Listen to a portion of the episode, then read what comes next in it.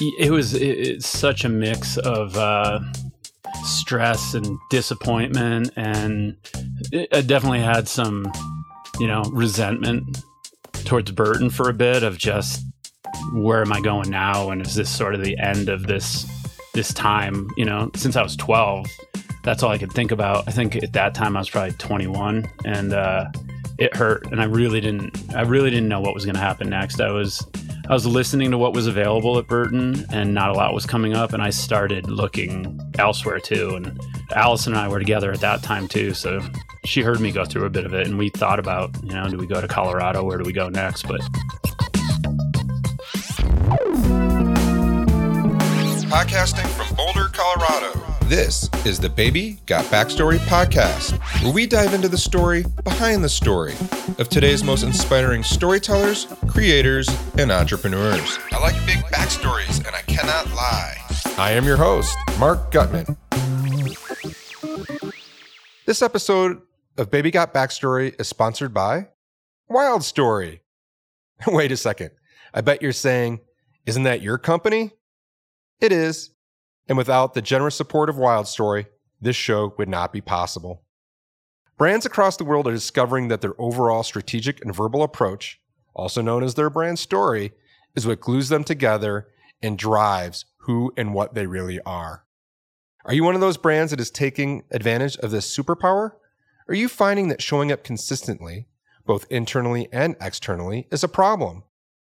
Or maybe you can't tell your brand story in two to three minutes in a way that captures the interest of your employees and customers.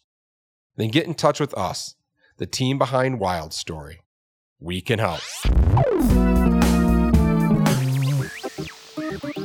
One of my favorite sayings about entrepreneurship is if you want to understand the entrepreneur, study the juvenile delinquent.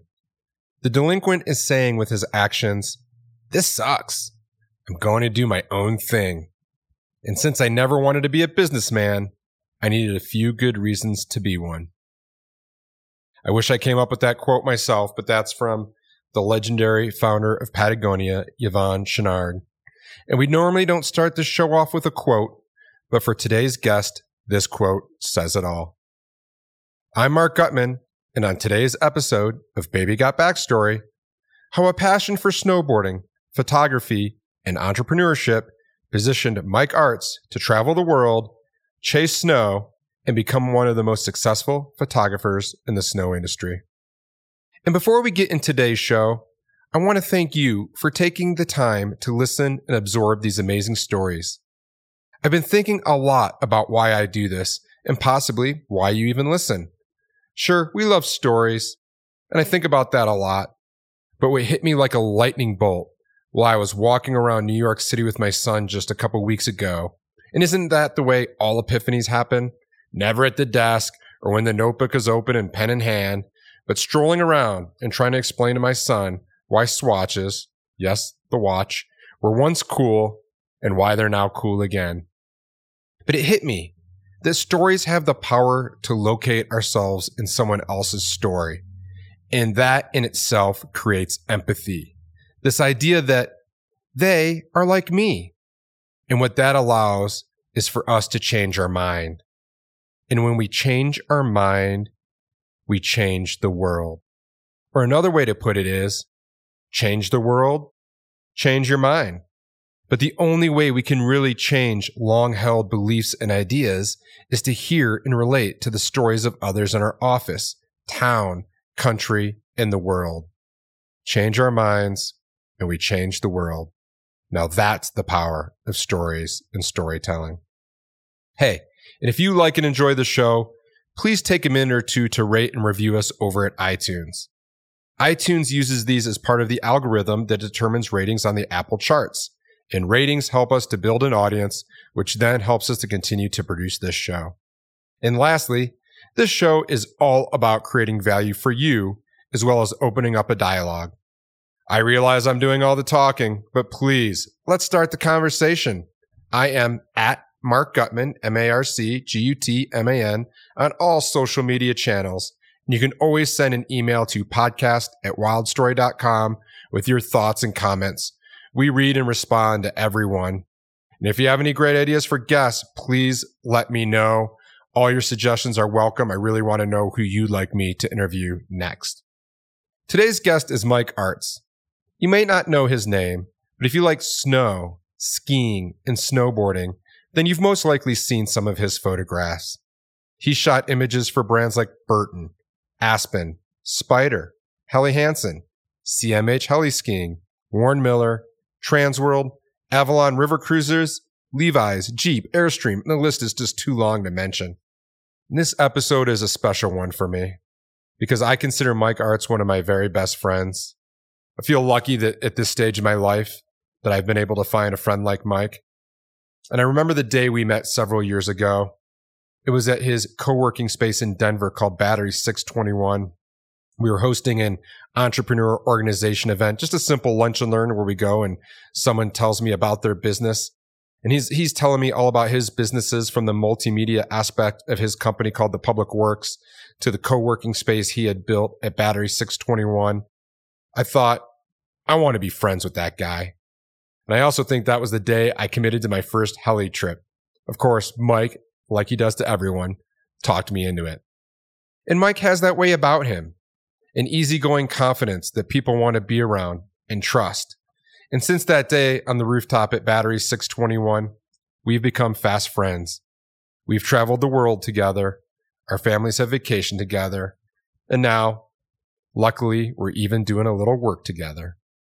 And while he's been involved with some of the biggest and most recognizable brands, not just in the snow industry, but the world, you'd never know it.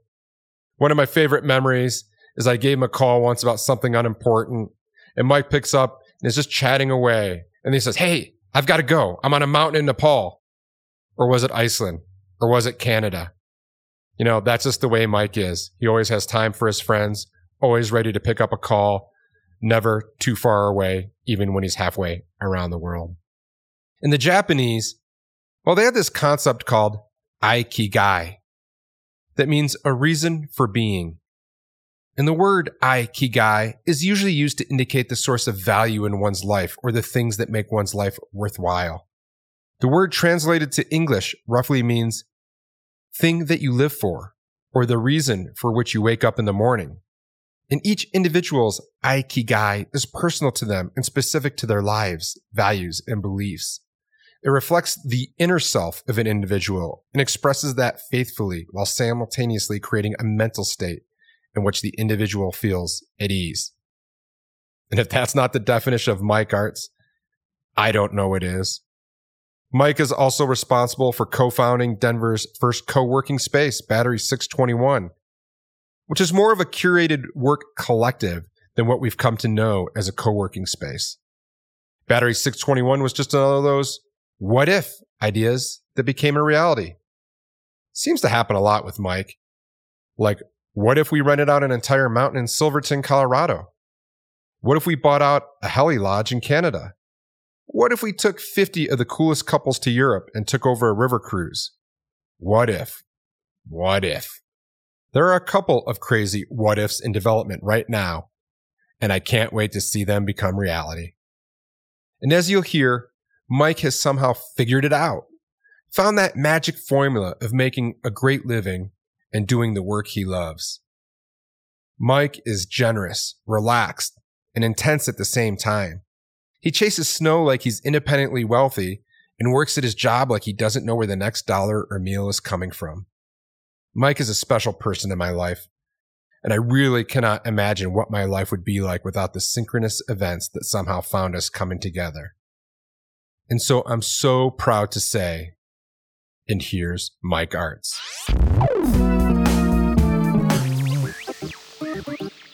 Well, Mike, this is truly an honor. Uh, you and I are great friends, and oddly enough, it's been really hard to sit down and do this interview because we spend so much time together and to actually sit down and, and go through uh, your story has been a challenge. And we're sitting here in an Airstream in the back of battery 621. And we'll talk about that a little bit later in the episode. But I'm going to start off by reading a quote that I know you love and seems to describe your philosophy on life. And when I say life, I mean work, your personal life, your family, all of it. The master in the art of living makes little distinction between his work and his play, his labor and his leisure, his mind and his body, his education and his recreation, his love and his religion. He hardly knows which is which. He simply pursues his vision of excellence at whatever he does, leaving others to decide whether he is working or playing. To him, he is always doing both. What does that quote mean to you? Uh, such a good one, right? Well, it's interesting to look at it for going forward, but also going backwards. Uh, looking back, it's I feel pretty lucky that it it stands true to I think the way Frank and I have lived and the businesses that we've built. Um, so word for word, it's such a it's such a great quote to to reflect back on often. And as you know, we have um, a shortened version of it hanging on the wall here at Battery, and so look at it almost daily. Above and beyond that, I think what's pretty cool is the first time I read it was in uh, Yvon Chouinard's book, "Let My People Go Surfing." So it makes so much sense coming from a guy like him. So it always makes me, you know, think about Yvon and Patagonia also. And then I think the other interesting thing with that quote is it's uh, really no one knows who first uh, wrote it if you look at the history of it. So it's interesting that it's such a good piece of work, but it's pretty unknown who the original author was. Yeah, and it, it's universal. And the reason I decided to open with that is I feel that it describes you quite uh, quite well. And as we get into this a little bit today, um, you know, you have built a, a, life and a career around the things that you love. And a lot of times I think people that don't know you or even that do know you will say that you're in constant state of play. Although we both know that you're, you're also consistently working hard. And, and sometimes it's hard to tell what, what's going on. And, and to me and to a lot of people, you're always doing both. And so when you think back to when you were, when you were a child, when you were young, I mean, was this always a goal for you to have this life and career where you were working, playing, doing both at, at any given moment? I guess it was always a goal, but it would have been hard to really fathom how possible it could become. Uh, you know, I grew up with my dad being an entrepreneur and co-owning um, a private independent pharmacy in Connecticut, and my mom helped him too uh, and did a mix of other things, but she was involved with the business also. So I grew up watching my dad work work his ass off and somehow also finding a ton of time to always have to take us skiing and wakeboarding and all sorts of stuff. So I, I saw him do it through super, super hard work. I think what we've created kind of blurs the lines a little bit more, but it doesn't come without a ton of work and stress. Um, you just don't usually put that on Instagram so much. So, so you talk about your dad and, and he being an entrepreneur and, and some of the values that he instilled at you at a young age. And growing up in Connecticut, you know, and Connecticut isn't really the hotbed of snowboarding uh, for for one thing, but you managed to even find joy and love for snowboarding in Connecticut. I mean, what were those early years like for you, growing up in Connecticut? And, and, and, maybe the best place to start is why don't you tell me like the first time you saw a snowboard? Hmm. We grew up skiing at Stratton in Vermont the most, and you know Burton snowboard started just down the road. So Stratton and Bromley really were kind of some of the earliest mountains on the East Coast to start allowing snowboarding. So it was some of those early days, probably I don't know, 1986, 1987, um, starting to see boards on the mountain. I think as soon as I did, then I, uh, yeah, just started looking, saving, shopping, and I knew it was going to be Burton. And I hung my skis up at that point when I was 12. And so, what about it? Like when you saw it, like why were you drawn to that? Why not just say, "Hey, you know, those guys are a bunch of knuckle draggers. Not for me. I'm gonna continue skiing." What what really like drew you to it and excited you? And what was that feeling when when you said, "You know what? I'm going to learn to do this." I don't even remember thinking twice about it. I think just saw it and wanted to do it, and you know, saved up and bought that first board. And I, I remember more the first day going to Stratton and trying to snowboard than maybe the decision to to get that board. But uh, the first day, you still had to be certified at that point, so you had to pass a test, and then they'd give you a photo ID that actually let you on the chairlifts. And showed up that first day so gung ho, and you'd seen people do it, or seen you know looking at the Burton catalogs or magazines. No internet at that time. But uh, just showing up to Stratton that first day with like an Elite 150 and some Timberland work boots on, having to hike up and then proceeded to just get pounded. It was so hard.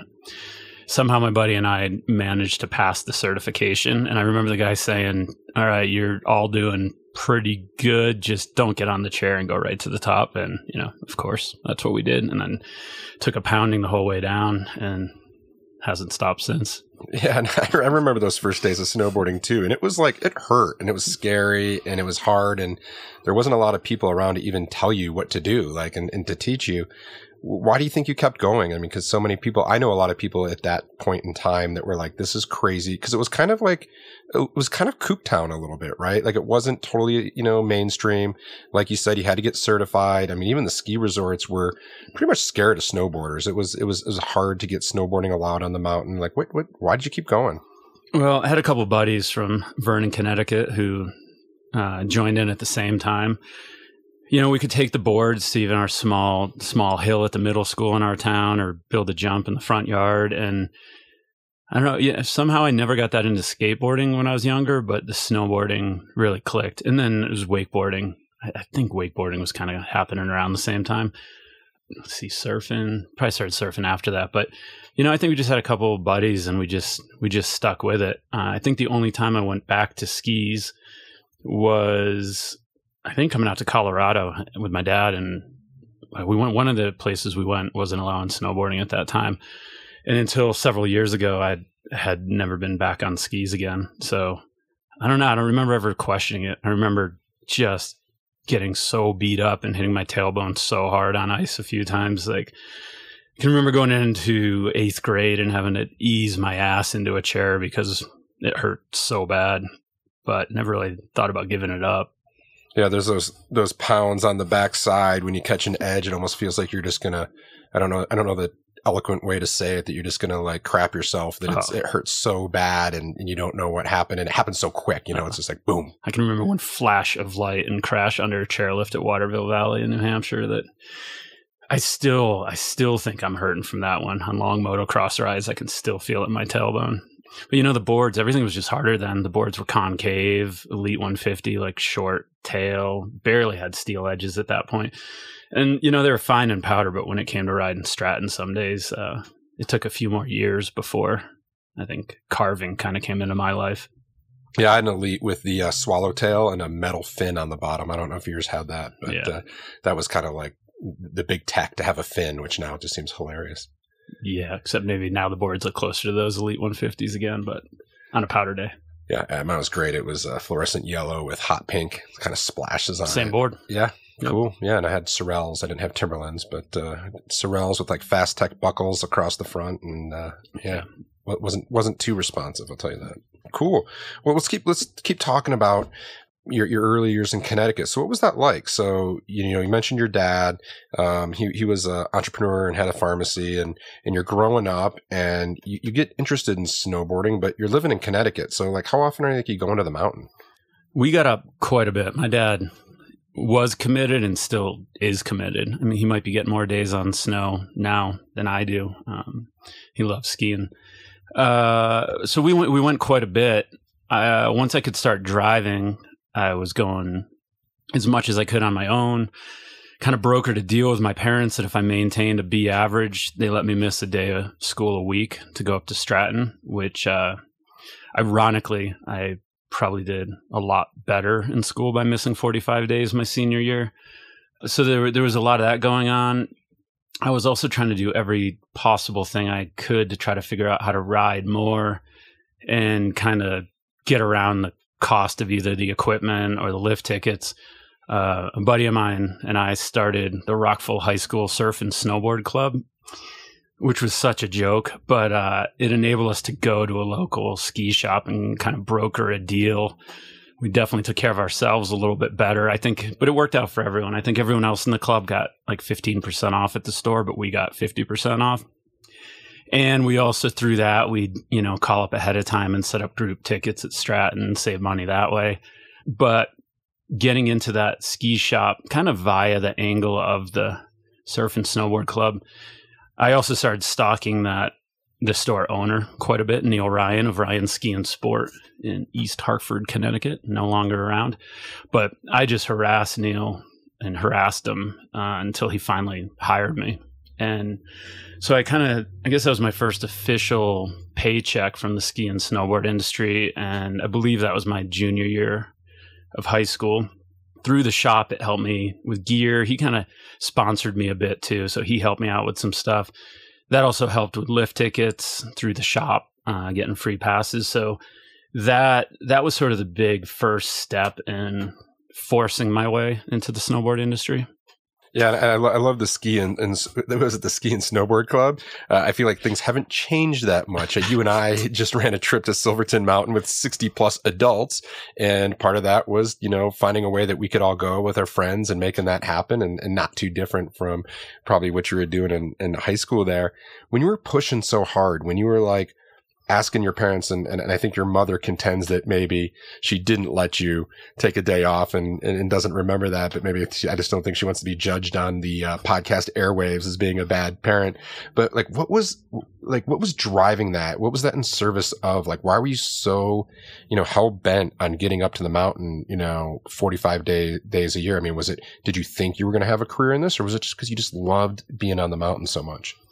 I think this is that part of you know, do you even call snowboarding a sport? Or, I mean, people are as passionate about hunting or, or so many things, right? That are hard to explain to other people how it drives you that much.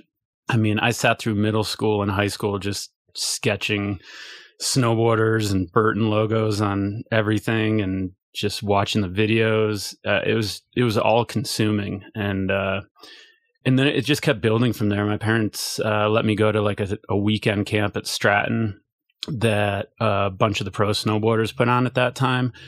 It was the first, like Jake Burton came and visited the camp. That was the first time I met Jake, and it, you know, it was one thing after another like that. I, I think early on too that you know Jake was more of my hero than say Craig Kelly or some of the athletes at the time. I think I was drawn to the the entrepreneurial and the, the business side of things. So that just kept growing over time between getting to meet some of those guys in the ski shop and that kind of thing. Yeah, that, that's super interesting about Jake and Burton. And so from from a very early age, I mean, the uh, I just kind of want to digress and have like a little brand conversation.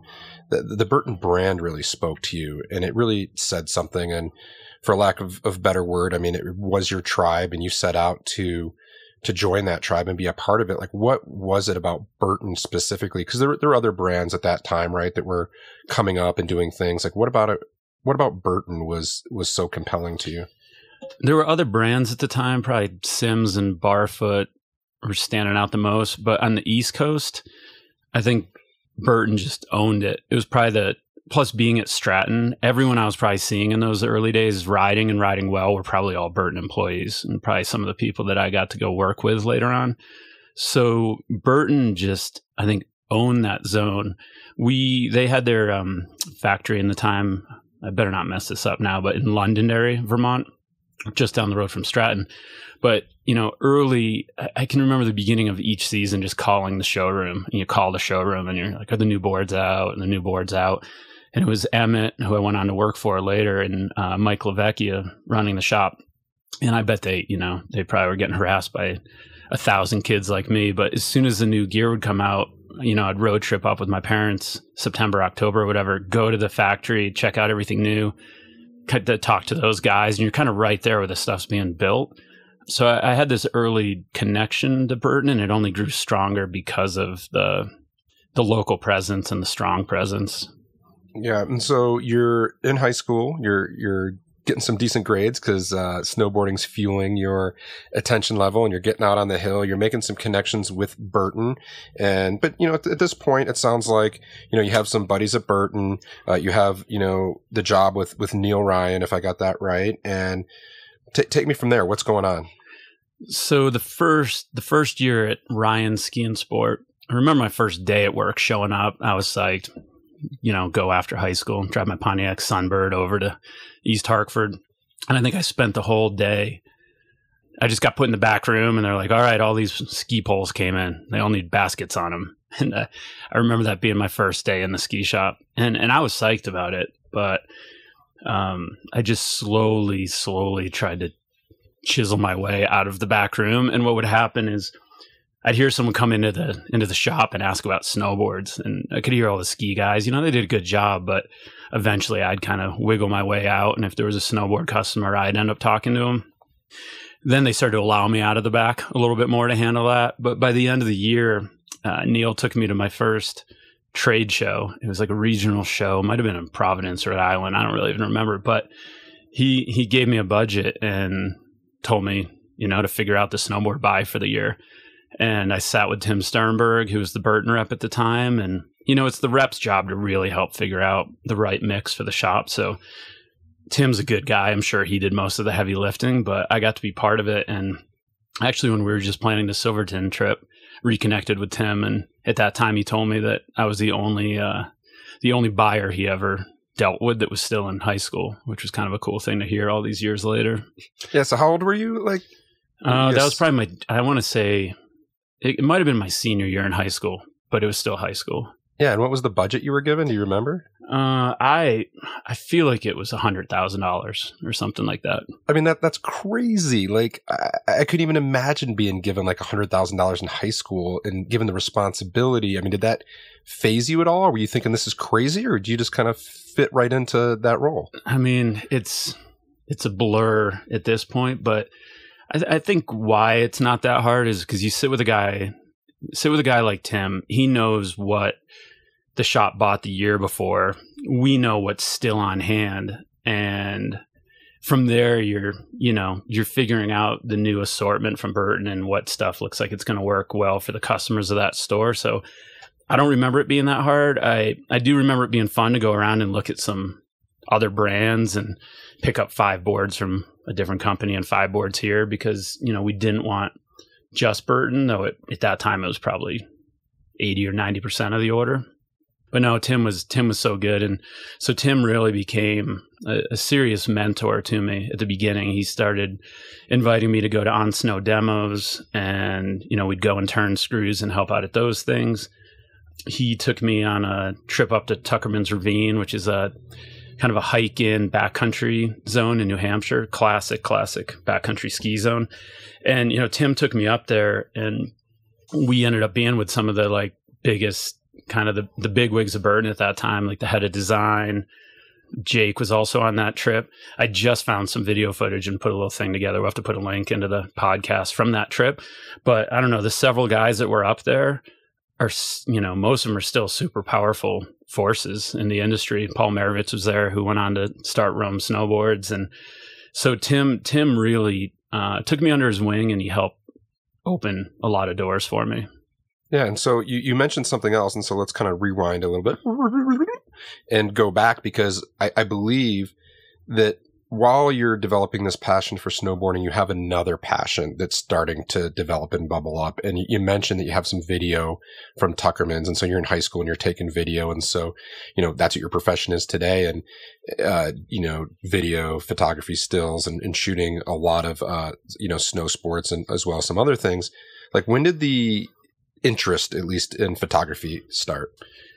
You know, I, I tried to think about all of this stuff quite a bit coming into this podcast. And um, also recently did one with mark sullivan for the snowboard project. Is a great other podcast series.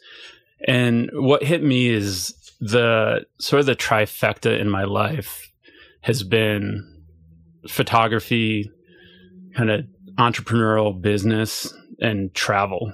And those those three things all seem to go back as far as I can remember, my dad was really into shooting photos. He had a lot of gear. He shot through high school um, himself. So when I started getting into that in high school, we built a dark room at home. So that's around the same time I was really getting heavily into snowboarding. I was also shooting a lot and we'd go up to Stratton, I'd shoot, I'd get home, I'd process film in my basement and print photos and take them to my buddies the next day. And also that desire to go further and find better mountains and cool places and deeper snow, like all of that uh, started around then, and it's somehow I've been lucky that it's still all three of those things are a big part of my life. Yeah, and so you know, now it's really common, you know, and we, we, we try to find what our calling is or what we're meant to do is we kind of do the Venn diagram of like, all right, I like photography and I like snow sports and I like travel and it all overlaps. What can I do? And we, we then go off and decide to do something or invent a career or whatever. But back then, were you even thinking like this or were you just doing this stuff organically because you loved it and it was just fitting in naturally or, or did you have an eye i mean because you've mentioned several times that uh, the entrepreneurs in your life were really this this guiding light this thing that intrigued you. And so you were at least aware of that at the time. And it even sounds like you know back with you know neil at the shop i mean there's all this entrepreneurial activity. So are you thinking hey i can take these three things and make it? Or is it just like hey i'm going to chase this stuff for you know the best i can and, and see what happens? Uh, it definitely came in segments.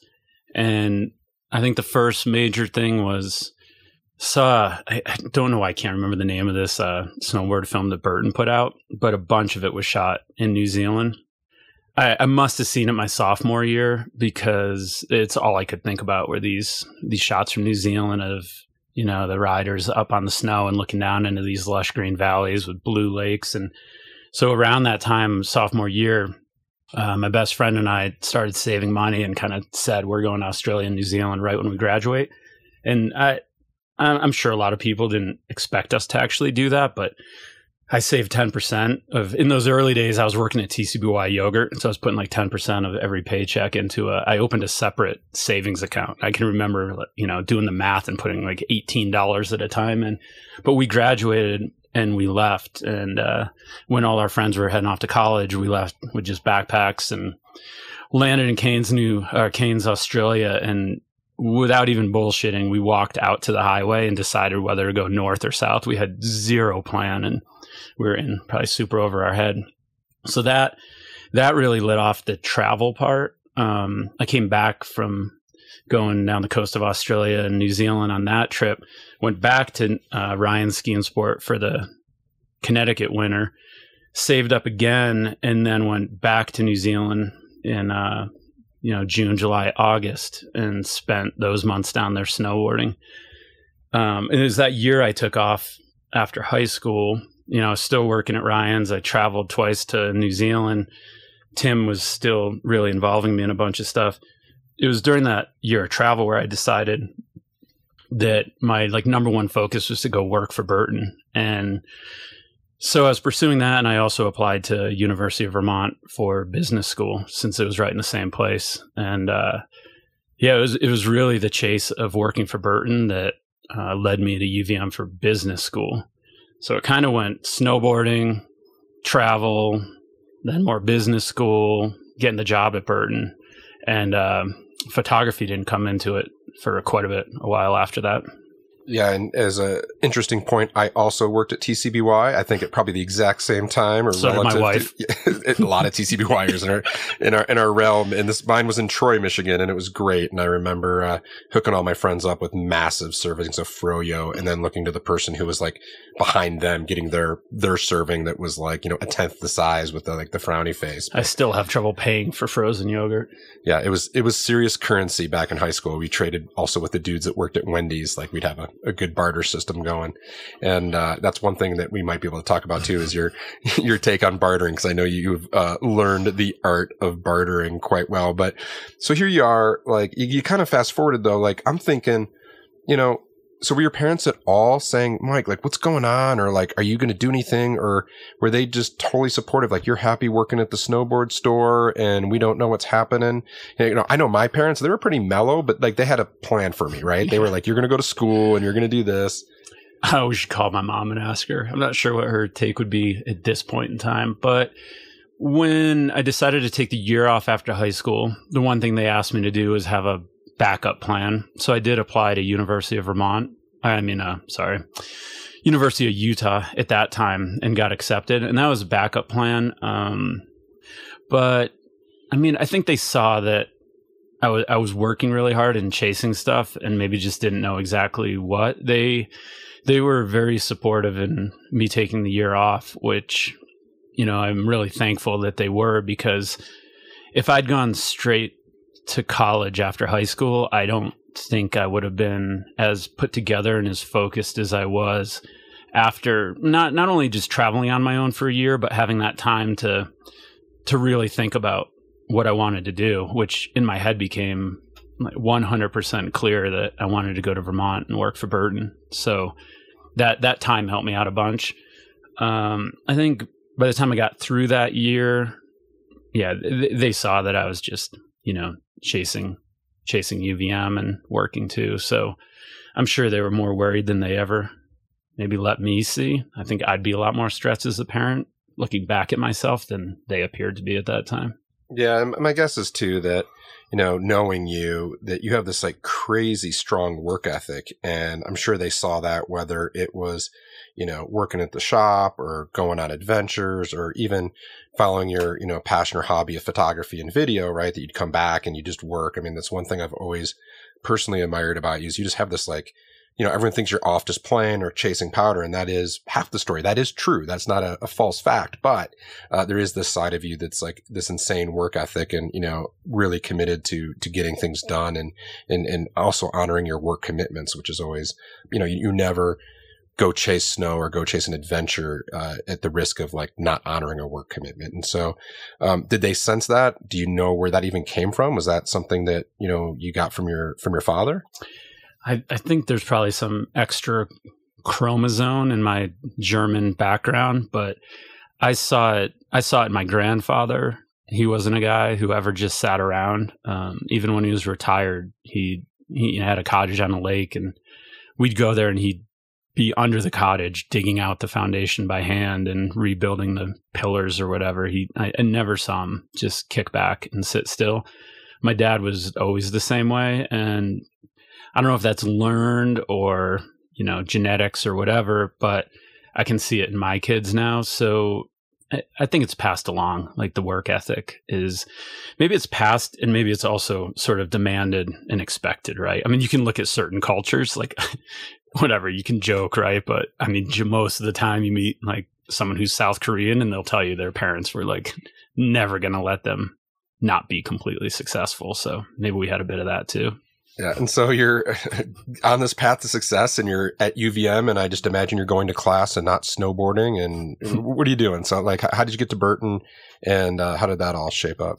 Uh, once again, I think I always seem to do better when I'm a bit overloaded. So, I started at UVM, going to uh, business school at the same time I was working at Burton, and they have a they have a retail showroom, which was super helpful for me because it was open eight to eight, seven days a week. So I pr- I worked pretty close to full time in the shop and carried a full class load, which I would stack on like say Tuesdays or Thursdays, whatever I could do to make it possible to work. But I was probably also snowboarding I don't know, three, four days a week. So it, w- it was nonstop. One of the great things working at Burton, even being considered a part time employee, was our passes were provided. So getting a pass to Stowe at that time, I mean, it probably meant so much more to me as a, you know, a college student than if you're, you know, full time making a full salary at Burton.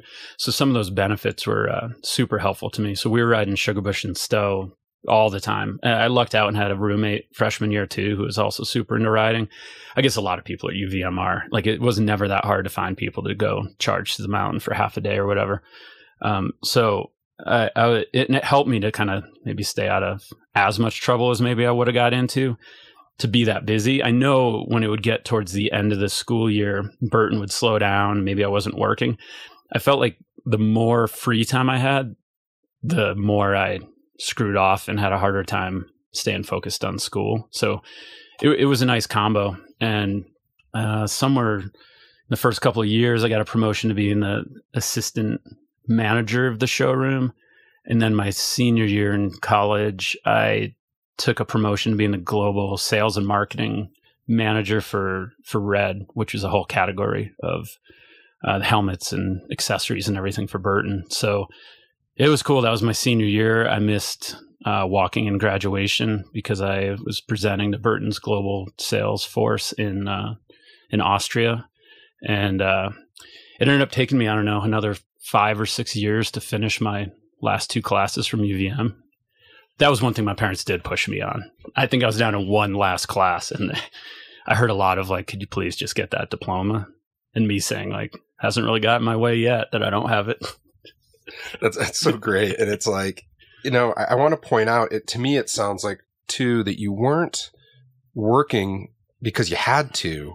You were really working because you wanted to. I mean, there was something. I mean, were you paying your own way through school, or were you was was working at Burton really this like extension of of aspiration and just the pure love of the sport and, and attaining the goal that you had set, you know, so many years before? Yeah, that's it's a really good point. I was very lucky that my parents were you know covering the you know the majority of the school costs you know because i was working i was able to have a car up at uvm even as a freshman so i was working hard to cover a lot of my own expenses um, my pontiac sunbird died that first year and i i remember leasing a a volkswagen jetta I think my freshman year, and that that seemed like a huge decision. I can still remember that two hundred ninety nine dollar payment per month, and insurance and all that other kind of stuff and gas getting back and forth to the mountain. So I, I was working really hard for financial reasons, but mostly for the the more fun side. I mean, I, I really I feel for people that have a lot of school debt and that kind of thing, and I was very lucky that my my parents were able to take care of that part for me. Well, and you kind of, you know, glossed over probably like three or four years there, maybe three years, but you know, you started working in the in the in the retail showroom, and that was the flagship showroom. That's where, you know, that was the place to be in retail at Burton. Um, you work your way up. Like, how do you all of a sudden, as a were you a junior or senior in college when you started working at Red? Uh, senior year, I believe. Yeah. Yeah. Yeah. How, how do you all of a sudden get this opportunity to head up a product line at Burton? Burton at that time, uh, maybe there were 300 people. Uh, Burton had moved up to Burlington, Vermont. And uh, so, I mean, it's like a bigger company, but at the same time, you know most people. Working in the store was awesome because it was very expected that we were, uh, you know, the eyes and ears of the whole company. We're just down the hall from all the people designing the product, salespeople, customer service, dealer service.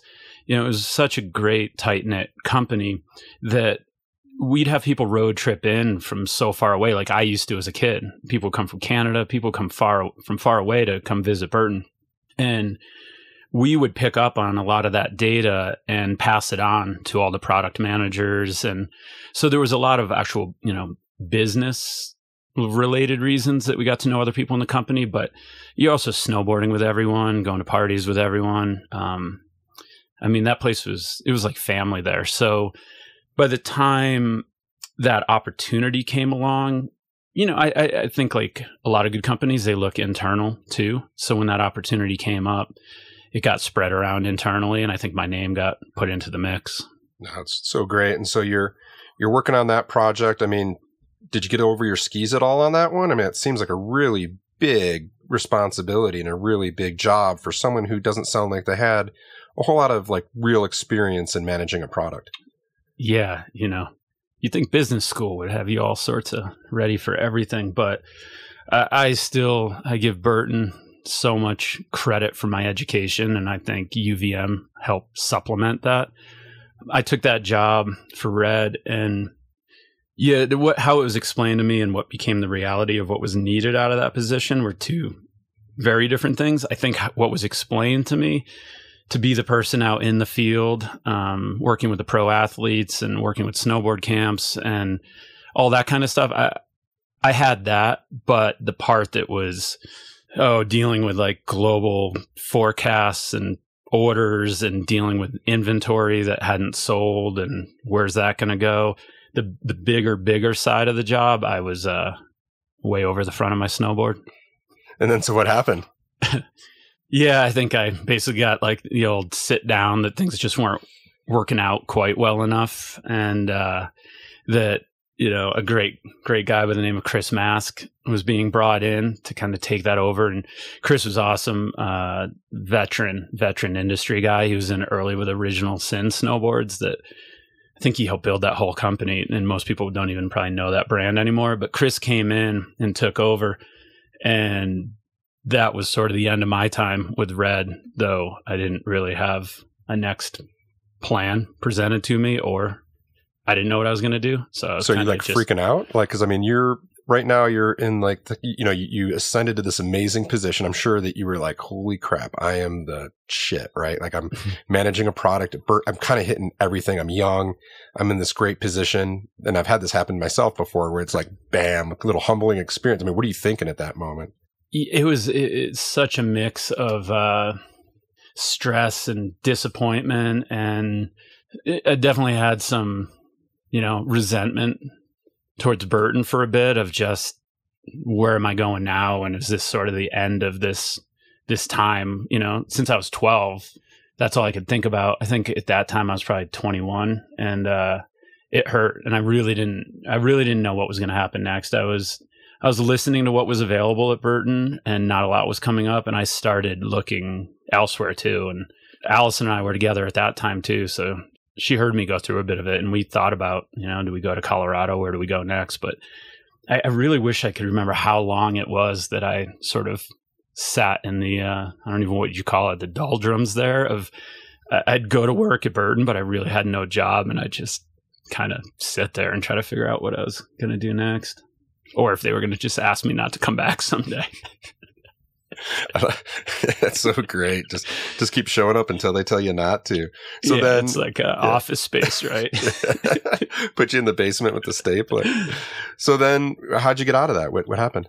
Well, I'm glad you got to meet Maddie Swanson at uh, Silverton because I love that there's just certain people and random things that happen in life that completely change your course. And uh, I was at a party one night bunch of us from Burton, and I think I was just talking to Maddie and told him that I, I figured I was out of there. That you know the jobs I had heard that might be available were not appealing at all, and just explaining to Maddie that I was probably going to move on and look for something else.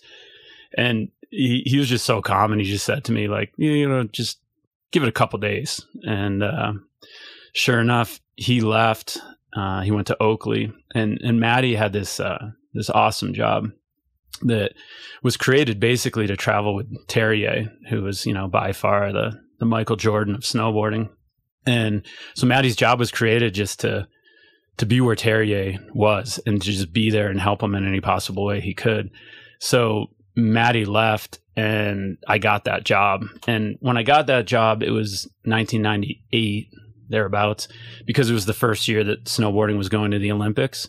So my position of traveling with the team became less focused just about Terje um, and more about um, the half pipe riders and the athletes that were competing to go to the first Olympics in Nagano in 1998. And yeah, thank you, Maddie, for quitting and going to Oakley and remaining a great friend to this day because who the hell knows what would have what would have happened if he hadn't left. Yeah, and you, were working with uh, one of our former guests we've had on the show, Ross Powers, and uh, he was also there, and one of the riders. And you know, so you, you spun out of this like awful situation, washed up at 21, right? and uh, life's over, and and and you all of a sudden find yourself traveling the world with you know the Michael Jordan Terje of snowboarding. You're working with Ross. I mean, like this is crazy. And like, how are you providing value to them at the time? I mean, what was your mindset and what are you trying to do to be a part of the team? So when I, when I switched that job, it was under JG, John Gert, who's, uh, he's, he's worked at Burton probably about as long as anyone. Maybe, I don't know, maybe only Jake has more seniority at this time. Uh, JG was, you know, head board tester and just amazing, knows more about snowboarding than just about anyone else. So I went in working under JG in hard goods.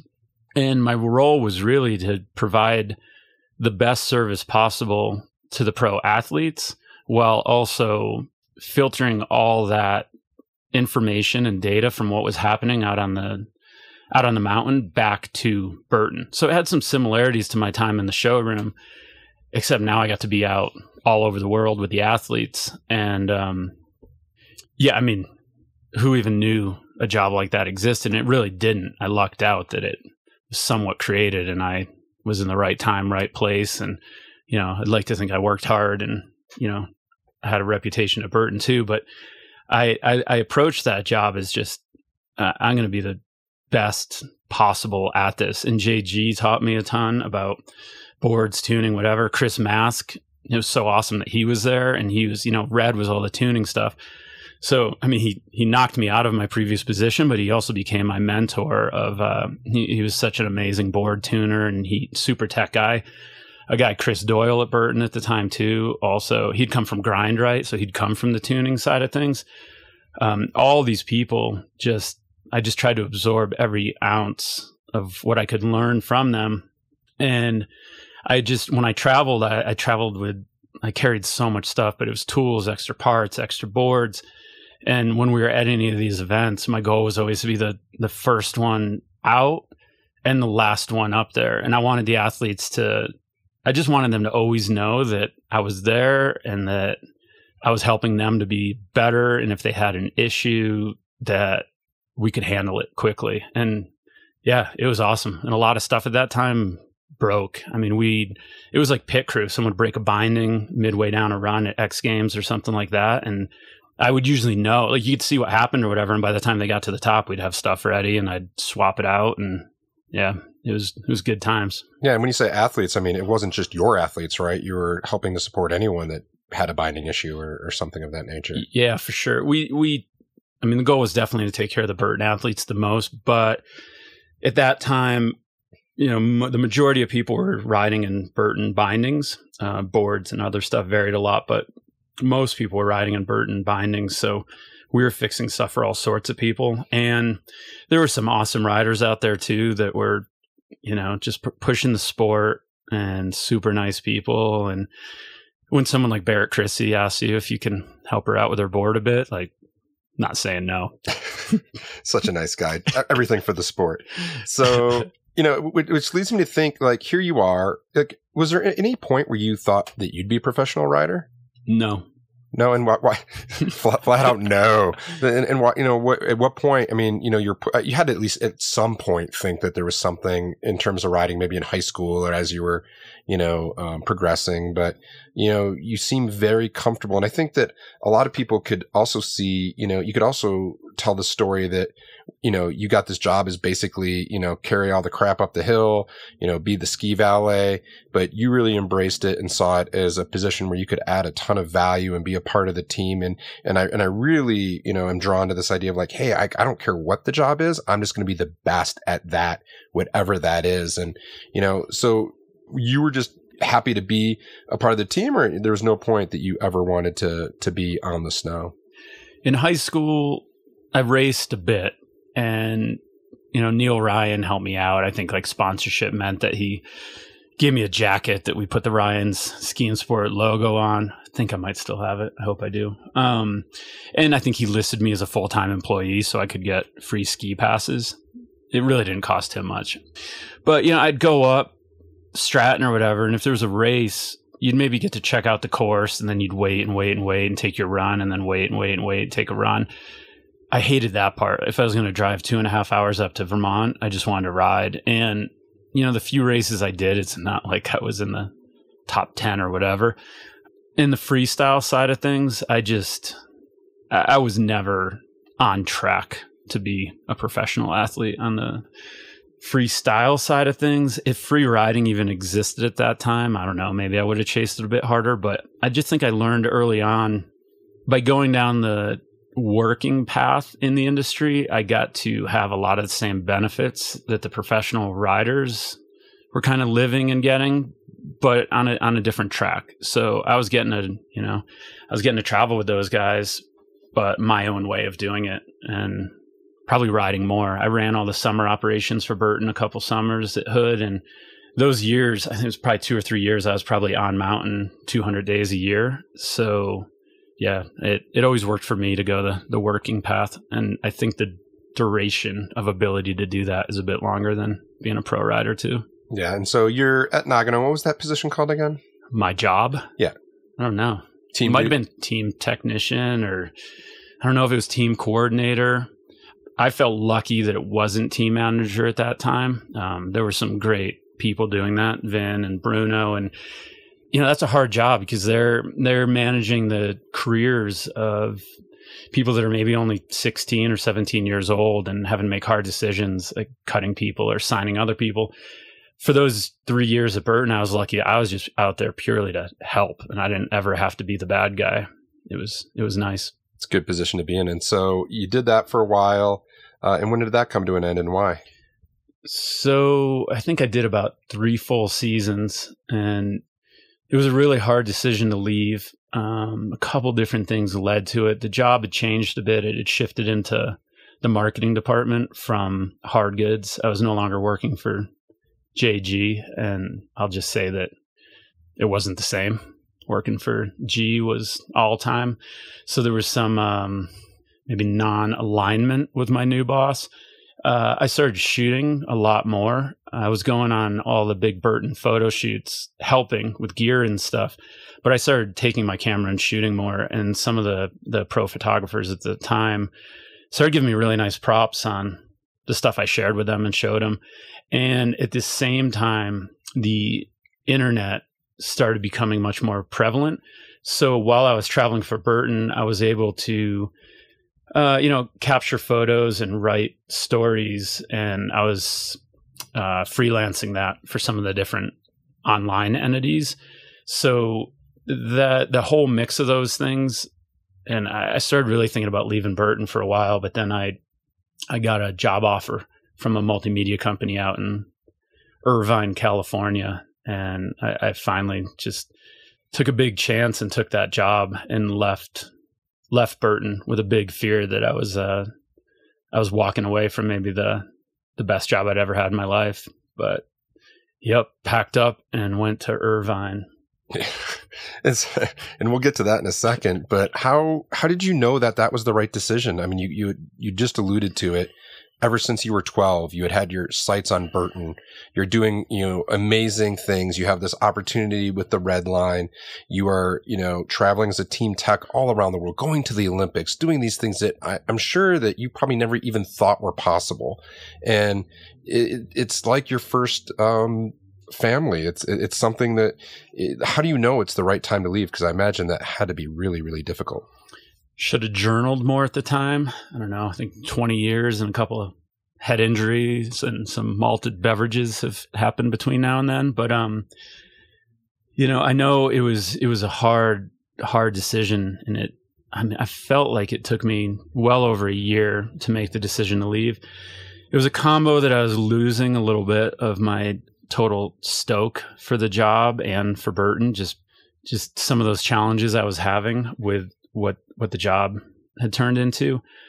And I think you've heard me say this before, but I, I read the book The Alchemist like I don't even know three four times in a row, and I don't know something just finally clicked that.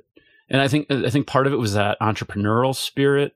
It was really hitting me that I felt like if I didn't make a move and and walk away at that point that I probably would have stayed forever and climbed the probably tried to climb the ladder at Burton, which would have been would have been interesting also because so so it was really hard. I wasn't in a I wasn't in a bad position by any means. I definitely had that thought of, you know, I'm basically just traveling and having a blast. I mean, I was probably growing up a little bit, and it just seemed like it seemed like it was time to to take this opportunity. A big part I think was because it was a media company, it was going to give me that chance to at that point get more serious about the photo video side of things. That that helped a lot. Yeah, and you kind of glossed over that a little bit. That you know you had this opportunity at Burton. I mean, do you remember any of the photographers there that were given, or one in particular that was giving you props, or that really gave you the the confidence that maybe you could add this to part of your profession? You know, the, those Burton shoots, and they, they probably still are. I don't know all the details anymore, but the Burton shoots at that time were legendary. You know, the best filmers in the world, the best photographers. So Jeff Curtes and Dean Blotto, Gray, um, Mark Gallup, Trevor Graves. I mean, all these guys are still just total legends in the sport. So I got to be up on the hill and watch them work. And I seem to remember Burton would do a slideshow. I mean, at this time, you know, we are we are shooting film. There were no pixels. There was grains of film, but they would do a slideshow at the end, and we'd done a shoot in Chile, and a, a couple of my slides got pulled out and put into that slideshow, and you know, might have only been four shots or something, but to sit there and watch all this like amazing photography and have some of those guys just say, nice shot. That might have been all they said. They might have just been blowing smoke up my ass, but it, it had a lasting effect on me. And yeah, so that that's kind of what happened. And I mean, do you think that's the moment where you really thought like, hey, like I can add this to what I'm doing and, you know, make a run at this as a, as a broader career. And, and, and that's why you went to Irvine? Well, I had my first published photo in Transworld magazine from a photo I took at the Burton Mount Hood house was like just ran in the little tiny type news section in the back of Transworld it was a Japanese snowboarder doing a table dance in boxer shorts. I think I got paid 50 bucks for it. Um, I shot that during my time at Burton. So, I, I mean, that, that was this weird moment of someone's going to pay me anything for, you know, taking a photo. But mostly I'd say it was getting some of the confidence that my photos and words had value and were going to use on some of the online portals and then getting an offer from Blue Torch, which was one of those. You know, Blue Torch was interesting because they were doing um, web, but also print and had TV time. So they were going after this sort of full multimedia mix. And they offered me a job as snowboard editor. So th- that was a big change from being at Burton, more on the hard goods marketing, sports marketing side of things, and taking a jump more towards the media side of the industry. Yeah, and I mean, really ahead of their time, right? I mean, it's kind of what is happening now in in media, where you have to have all these, you know, integrated channels, and you're everywhere. But it sounds like Blue Torch really had that vision, much like almost like a, a Red Bull, if you will, but way back when, right? And maybe a little bit ahead of its time.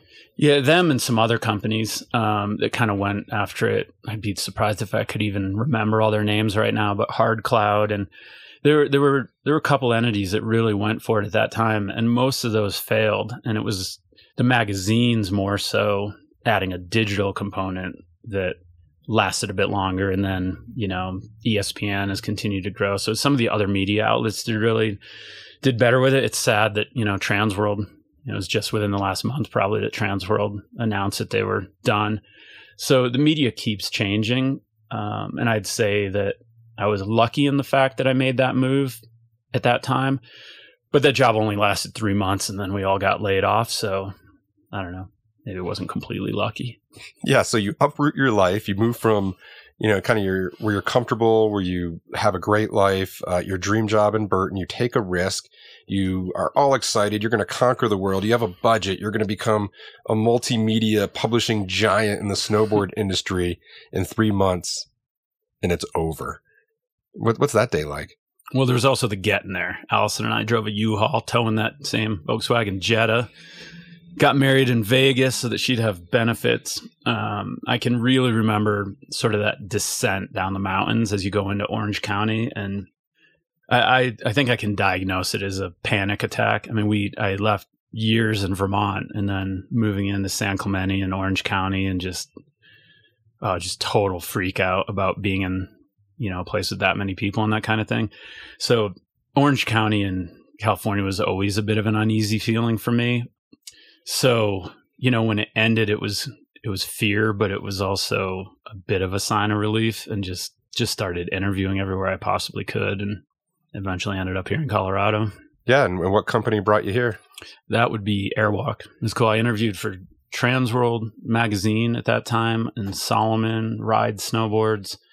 Oh, there was a bunch. I, I, every interview I could chase, I did. But then uh, I got linked up with Joe Babcock at Airwalk, their team manager had just left actually to go to Burton.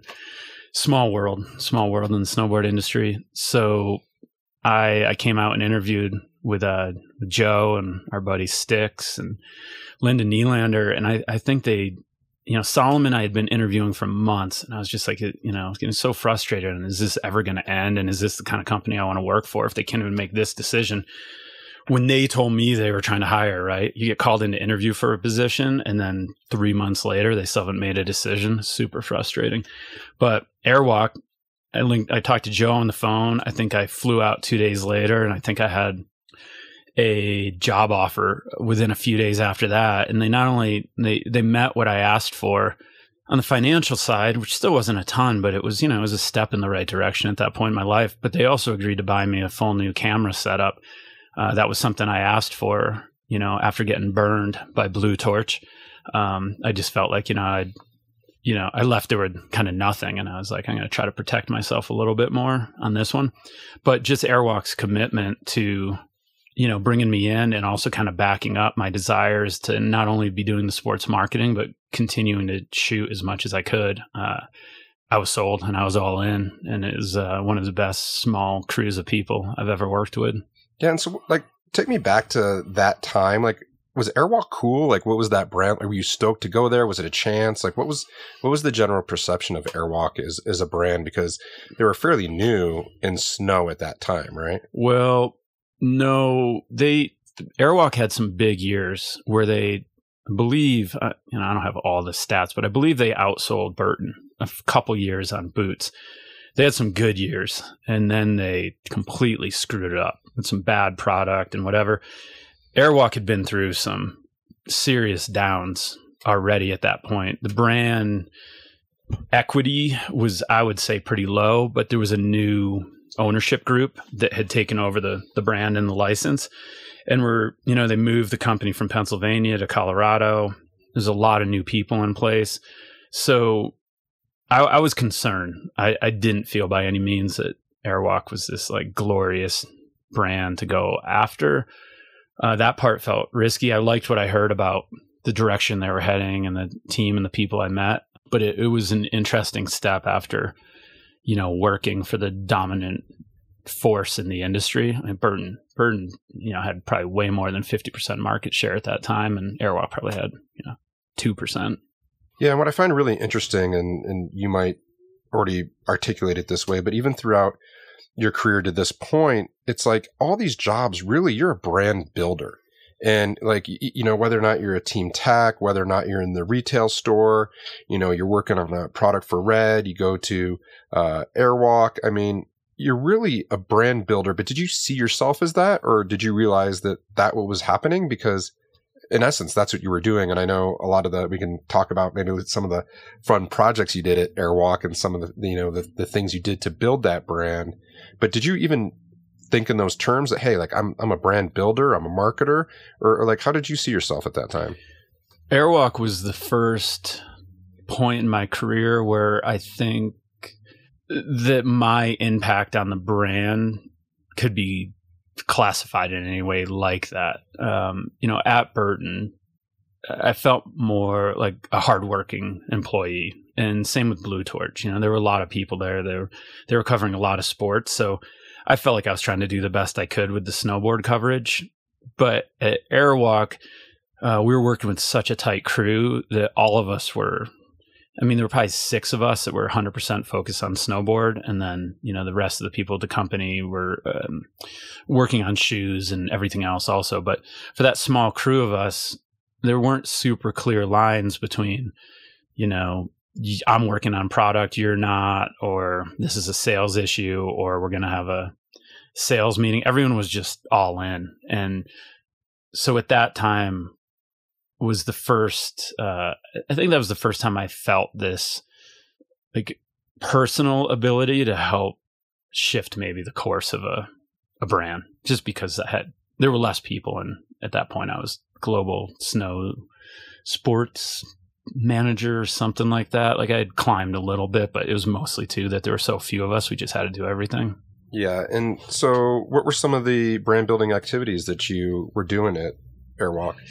First, rebuilt the entire team because it was kind of had fallen apart when the previous team manager left. Um, the position had been empty for about six months, and six months is a long time um, as far as athlete contracts and stuff go. So the first part was just you know putting that team back together, and then started running photo shoots. And I didn't shoot everything myself; we hired other people too, um, which also helped me to keep learning from all those guys, especially Stan Evans and Tim Zimmerman. Thanks, guys. Uh, so, you know, it was a mix of all those activities, but we started doing the catalogs ourselves and team videos and kind of everything. I mean, making stickers and, and, you know, a bunch, the athletes were all super involved with me. Preston Strout and Zach Leach would come for, you know, a couple months in the fall each year and we'd just sit and edit videos and do the layouts of catalogs. I mean, we would just scissors and paste and like glue our ideas together and then send them send them to the printing part that we, partner that we had who would then turn that into an actual catalog. So we were we were full hands on with every aspect of it. Yeah, and you know, you're you're having this amazing time at Airwalk. You've met amazing people that are still in your life and are, you know, great brand builders in their own right. And how, how did Airwalk come to an end? Quickly. I guess actually it was a slow, slow coming apart. But at that time, Airwalk was being funded by investment money. And those investors, I think, wanted more money more quickly than was happening.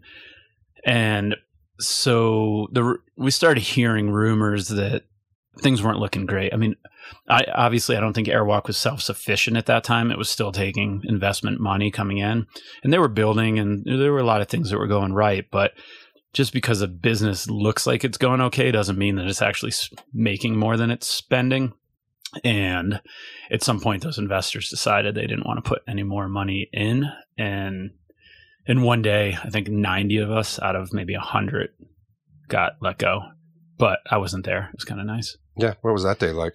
Uh, I was leaving for vacation with Allison. We were at the Denver airport. I got a call saying it was over. And then uh, I called all the athletes, told them it was over. And then Allison and I left for a vacation. That was that hard? Was it hard making those phone calls or oh, yeah. it was over? Yeah. And it, we didn't know what was going on at that time. Uh, you know, all the athletes were still on contracts with salaries, with open expenses, and I didn't have a lot of answers. And I was lucky that I got reimbursed, but the athletes, I don't think they ever saw another payment on their contracts, and any of them that had open expenses that were contractually agreed to in a contract, they never got paid back either, which still super bothers me because you know, if you're a 21 year old kid just trying to travel the world and be the best snowboarder you can, and a company signs a piece of paper with you saying that you have a $10,000 travel budget and you go and you do that work and then to not get reimbursed on that because Airwalk didn't a technical legal company went closed down at that point but then a new company took over the license and that's the way business goes. But the brand didn't die that day but those contracts and all those obligations all did go down the drain and a lot of other vendors and stuff got burned also. And you, you learn that as you get older. You see those things happen but it uh it was painful to see it happen to the athletes that trusted me yeah and so you're sitting at the all you can eat shrimp bar on your cruise and you're hanging out and getting some i mean what are you going to do like, like so, what's the next move allison had finished her second well, she'd already done her second degree. She had just finished her residency that she needed to do, and she got placed in New Jersey. So for that year, she'd been living in New Jersey. I was in Connecticut. I mean, uh, Colorado, and uh, she had just finished. I was back in New Jersey helping her pack up and drive back to Colorado. When we got that news, we already had our our little getaway planned. So we left for that cruise with me have just gotten laid off that morning and I'm not sure if Allison had even started looking for a job in Colorado, but we were basically just both unemployed and on a seven day cruise. Yeah, you know, we you know, we told ourselves we'll figure it out. Let's have fun. Let's enjoy this. But you can't. we did, but you also are sort of like, I don't, I don't know what we're doing when we get back.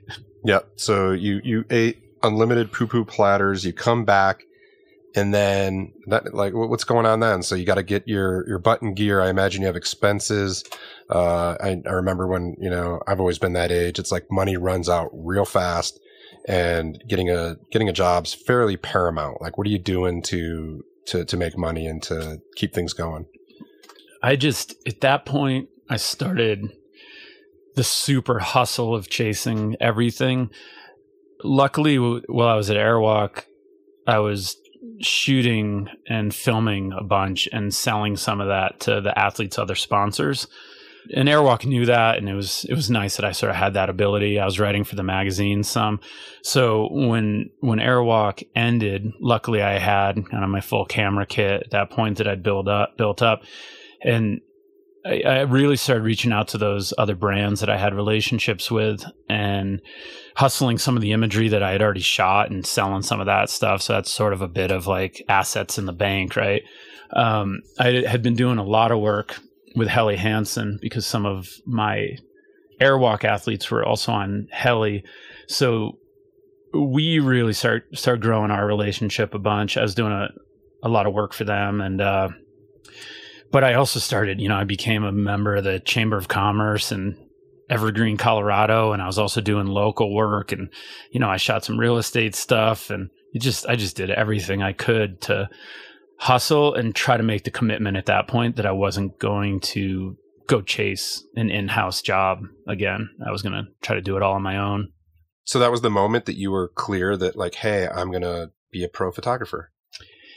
Yes, except I was also trying to broker my services quite a bit as also sports marketing and team management help. So it was, it was a little bit of all of that. But I can remember talking to Gary at Helly Hansen and whatever I said, I was, I think I said, Hey, do you think you're to, you know, have the budget to buy $3,000 worth of footage off me or whatever? Cause I had, you know, mini DV tapes and I had photos on slides and I was trying to get enough confidence to go buy a, like a Mac computer. I remember that being a big decision. Like, how can I even sell this stuff if I can't edit it and whatever? But having to go spend money to make money was also super stressful at that time. But you know, it was a couple of those. It was a couple of those people out there that kind of showed some commitment to wanting my services that helped me to make that next step. Yeah, and then it you know you get going a little bit, you have some success, and at some point you reunite with an old friend from Burton in Colorado. Frank Phillips and I, we we were we'd be we were super good friends back in Vermont. Uh, Frank had bought a house, and I lived with him and helped him fix that house up. So even back in the Vermont time, we were talking about. I mean, we're just dreaming about every sort of different possibility of whether it was growing a business or chasing snow or just what we wanted to do. So, I mean, even though I was out in Colorado and at Airwalk for three years, we were talking about those things throughout that whole time. And then I was freelancing after Airwalk. Frank was done at Burton and freelancing in Vermont. And we just kept talking and talking. He'd come out with his family and uh, visit Colorado. And luckily, at a certain point, he just made the commitment. We didn't have really formal business going together, but he made the commitment to move his family to Colorado, which then gave us the ability to get more serious about chasing work together. Yeah, and was it in Vermont or in Colorado where this idea of Hellbrook was born? Oh, I have a date when we wrote that. Yeah, it's, it's it says 12 to 2000. Yeah. So I wrote that first piece back in Vermont. Hellbrook is a backcountry snowboard line off of Stowe that we would uh, all of us from Burton, you go and try to be the first one up there and hike it faster and get it first. So I think we sort of wrote this this sort of pledge or this statement that we always just referred to as the Hellbrook statement. I think back in Vermont, and it we, is it is pretty similar to the quote that you opened with. Yeah, will you read it? I think I think if I could give this proper history, I'd say that I probably wrote something that was barely English first draft, and then Frank made it actually something that we can read now. But it goes like this written on December 2nd, 2000. Hellbrook has never been about a place. It's about a feeling, a philosophy, a goal, a friendship, new friendships, passion, fear, excitement, new challenges, failures that result in desire to do better, a dream. It's about a life. It's about life and what we want out of it. Hellbrook is different to everyone, but our goal is to create an environment that helps everyone find his or her own Hellbrook. If Hellbrook is the same experience each time you go, then we have failed. Hellbrook cannot be static. Hellbrook is about getting up earlier, hiking harder and faster to get there first. You could wait for someone else to come down and tell you that it sucked, but you would never hit the major score. If you get up first, hike faster only to find out it's not good, what should you do next time? Get up first, hike harder, and drop in first. There are many people along the way that help you find Hellbrook. Some may play only a small part, but you would never find it on your own. Welcome to our Hellbrook. Thank you. What's that mean to you? Fuck, 20 years. Well, I think it means that uh, Frank and I and our families have, uh, you know, that I think we've been able to stay true to what we set out. And um, I think that's through good partnerships and it's also through uh, being aligned on what we're trying to do and what bottom line means. And that uh, we've always been driven by a quality of life, not, you know, trying to have the biggest business or the biggest agency or, you know, all those other things that come along with it, you know, that it has been about. I mean, yesterday I made a really hard decision yesterday morning and went snowboarding when I felt like I probably should have been doing a lot of other things, either business or family related, but that it's it's trying to cha- you know find that balance and make sure that you know life is driven by your passions and not just by kind of the pressures of the world around you. And, and take take me back to like why did you guys even write this? Like who sits and writes a pledge and, and, and works on this? What was the impetus to do that? Yeah, I can tell you. so I'll have to show you the document sometime. I started a Word document and I've continued. I mean, it's kind of interesting, right? Because I probably started it in Windows 92 or something. I don't even know. Um, Green screen, right? um, but I started this Word document for a couple different reasons. One, I was I was just consuming business books, and I'd get through a 300 page book and feel like it distilled down to about three pages of really good info. But you can't sell a three page book, right? So I would highlight those books and then I would transcribe just the highlighted parts into this Word document and same with Fast Company magazine and whatever else I was reading. Or if I saw a good quote, I had a quote section. And at some point, I just started adding some of my own thoughts. And uh, this was one of the things I wrote way back whenever. It is just sort of a random thought. I think it was it, it was also because Frank and I were starting to talk about, you know, what is this dream business.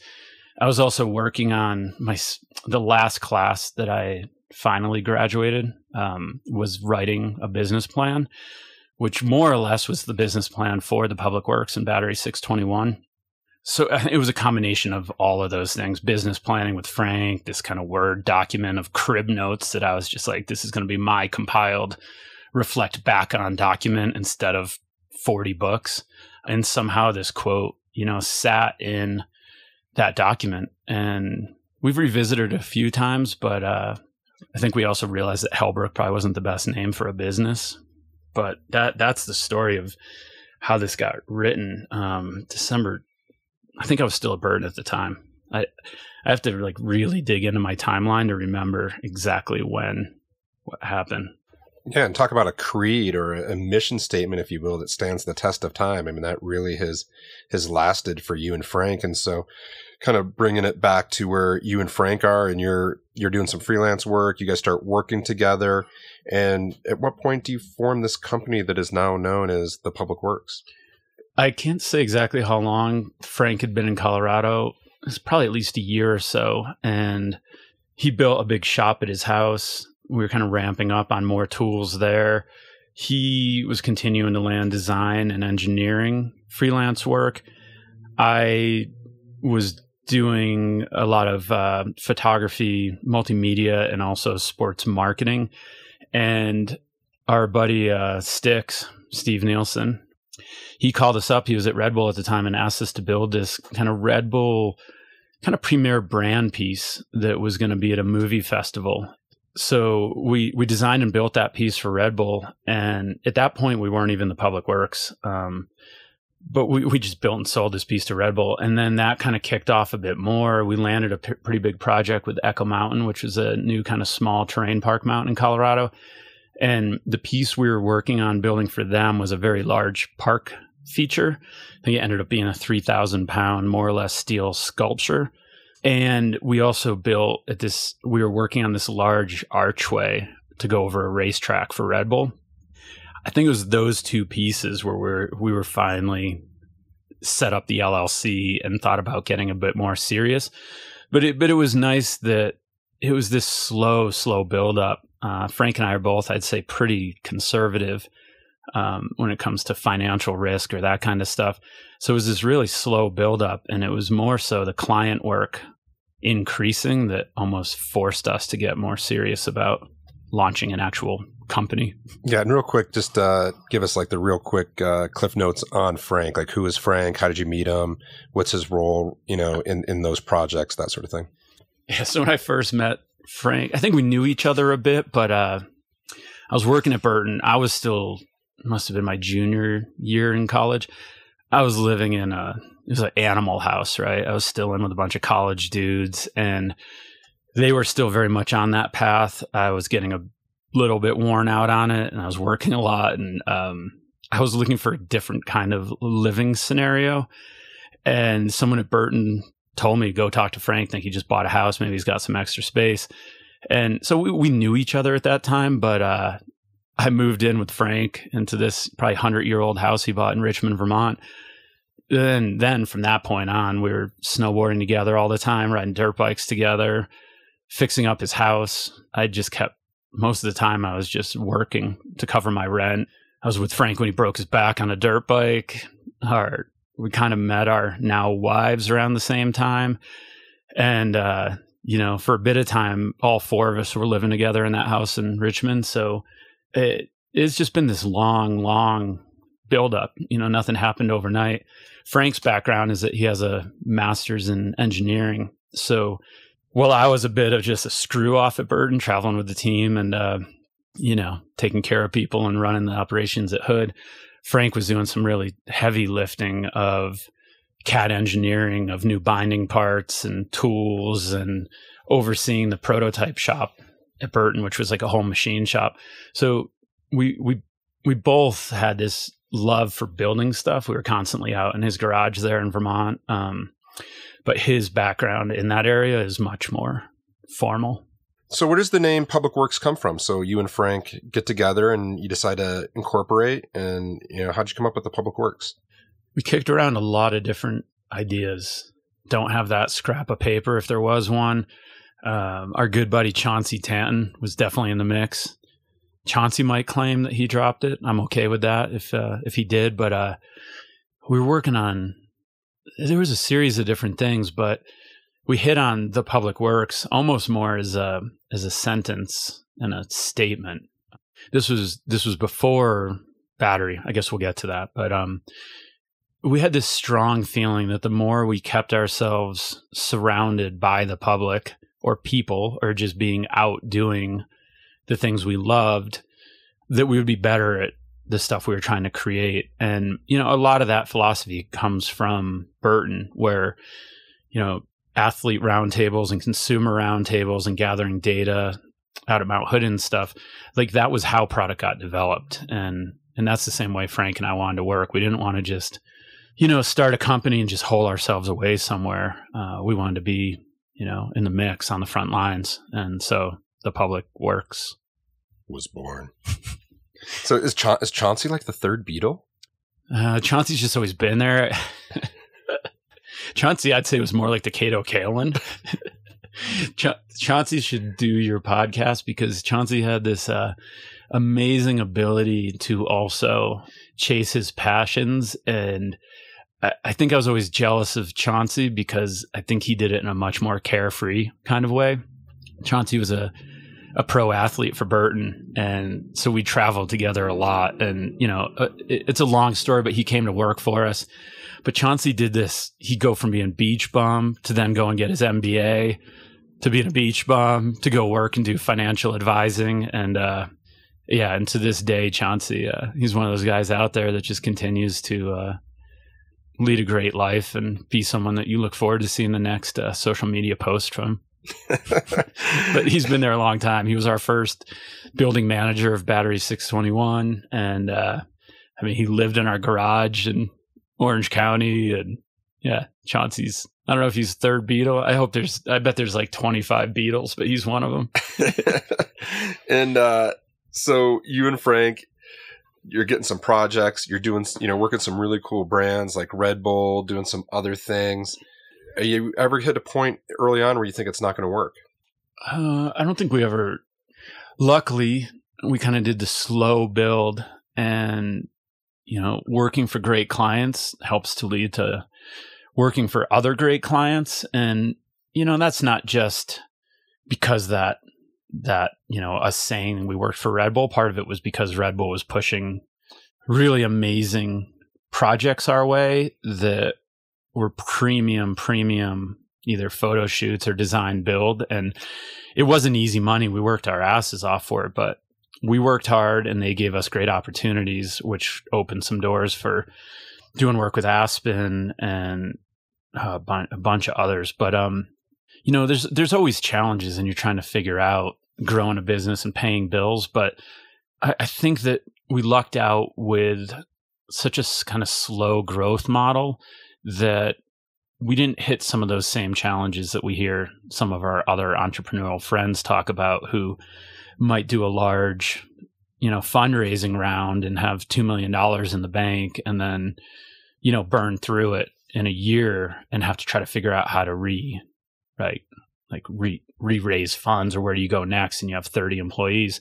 Frank and i just did a slow grind and you know ian was our our third guy and and all of that was we always grew the public works based off the pure like we're not going to be able to do the, this next job unless we get some more help. So i don't looking back i think we were lucky that we didn't have one of those moments of i've got to go get a second job or are we going to pull this off? I think we just we just kept our heads down and kept things fairly simple and didn't get over the tip of our snowboards or maybe that's just me gloss coding everything now 15 years later but um, that's how i remember it. You should ask frank. Yeah perhaps. I mean like if we if you can think about it like what's what was your most soul crushing day in those in those times if you can imagine you know what was that hardest day? Walk me through that one.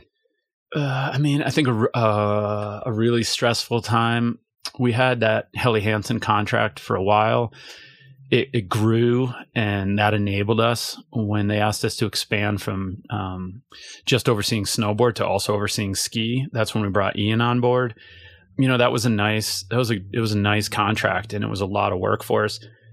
Helly went through some big changes kind of repositioning to sell and we could tell that was going to go away and and that was that was really stressful. You know that's you know a big chunk of your income we were lucky that around that time Spyder was really ramping up and that produced a new opportunity for us. And um, it's always been our goal to to really try to diversify with our clients. Because my, my one of my biggest fears is that we have some sort of we don't want a single client change that forces us to have to change the crew that works for us or anything of that sort. You see that you see that with big agencies right? All the time. Like a big agency loses a huge client and the next day 30 people are gone some other agency lands that client and hires 30 people right? And we've we've kept it a bit smaller and just trying trying to stay diversified so that we don't have those kind of uh, fluctuations. Yeah and you did a great job and have done a great job and have built an amazing company in the public works and you've diversified into fabrication and multimedia. You even have a, a library furniture line called Supple. You distribute Ridgelite. Uh, there's a lot of other things, but you know, you built this media, basically a multimedia and fabrication business in the public works and, you know, focused on building brands and doing these big brand projects, but that wasn't enough. And you and Frank decided to build what is most likely Denver's first co-working space where we're sitting right outside of back now behind behind battery 621 in an airstream. How did that all come about? We had talked about something bigger than an agency even from the beginning. I think even when we were both still working at Burton, I can remember looking at property listings in Colorado and uh, Frank and I and Megan and Allison all came out for Y2K to Colorado. That was, it was like one of those things where Frank found like $99 plane tickets if we flew on Christmas Day or something. We all, we all came out to Colorado together. And even at that time, I can, I can remember looking at some properties up in the mountains and thinking, we're going to do this agency thing, but on a piece of land or with with more to it, more facilities. At, at that time, we were thinking it was going to be this like a compound more out in the mountains where companies would come to to be creative and prototype and you know brand building or product building. I think as time went by, we were both living in Evergreen, and the reality of where we needed to be to do business um, slowly got us looking more and more into Denver. And because we built the whole public works, working out of our houses and working out of Frank's shop, it's at his house. It still blows me away how much stuff we built out of Frank's neighborhood and that his HOA never shut us down. But we we built really grassroots that way. Um, so for years we looked at buildings in Denver and just kept looking and kept thinking. We knew we wanted something that ideally wasn't just our agency. We wanted something the bigger that could have community around it. Ideally, be surrounded by other like minded creative companies. Um, so we looked and looked, and at some point I was explaining this dream to um, another industry industry buddy that I knew, Jason Winkler, whose business was up in Jackson Hole at the time. And he told me that they were looking at making a move to Denver also because they were kind of outgrowing their ability to run Wink Inc. out of Jackson Hole. So it was just through that one casual conversation on the phone that we all started looking at buildings together. And, uh, you know, one thing led to another. And we bought a 30,000 square foot building. yeah. When was that? What, what was the date on that? I think we're at eight years right now. It was the day after Mother's Day that we closed on the building. I think eight years ago because I destroyed my ankle the day before on a dirt bike. That's why I can still remember. I blew my ankle up on Mother's Day and we closed on battery the next day. And, and what was the building like at that time? Because, you know, now it's this really cool workspace and we'll post some pictures. You know, it's got polished concrete floors and it's, you know, this really neat place that was designed to be, um, you know, it's not really like your WeWork or any of these other buildings, but something more that really is about fostering collaboration and community. But I don't think it looked anything like that when you took possession of the building, did it? No, we we looked at a lot. I don't even know how many. We looked at a lot of different buildings.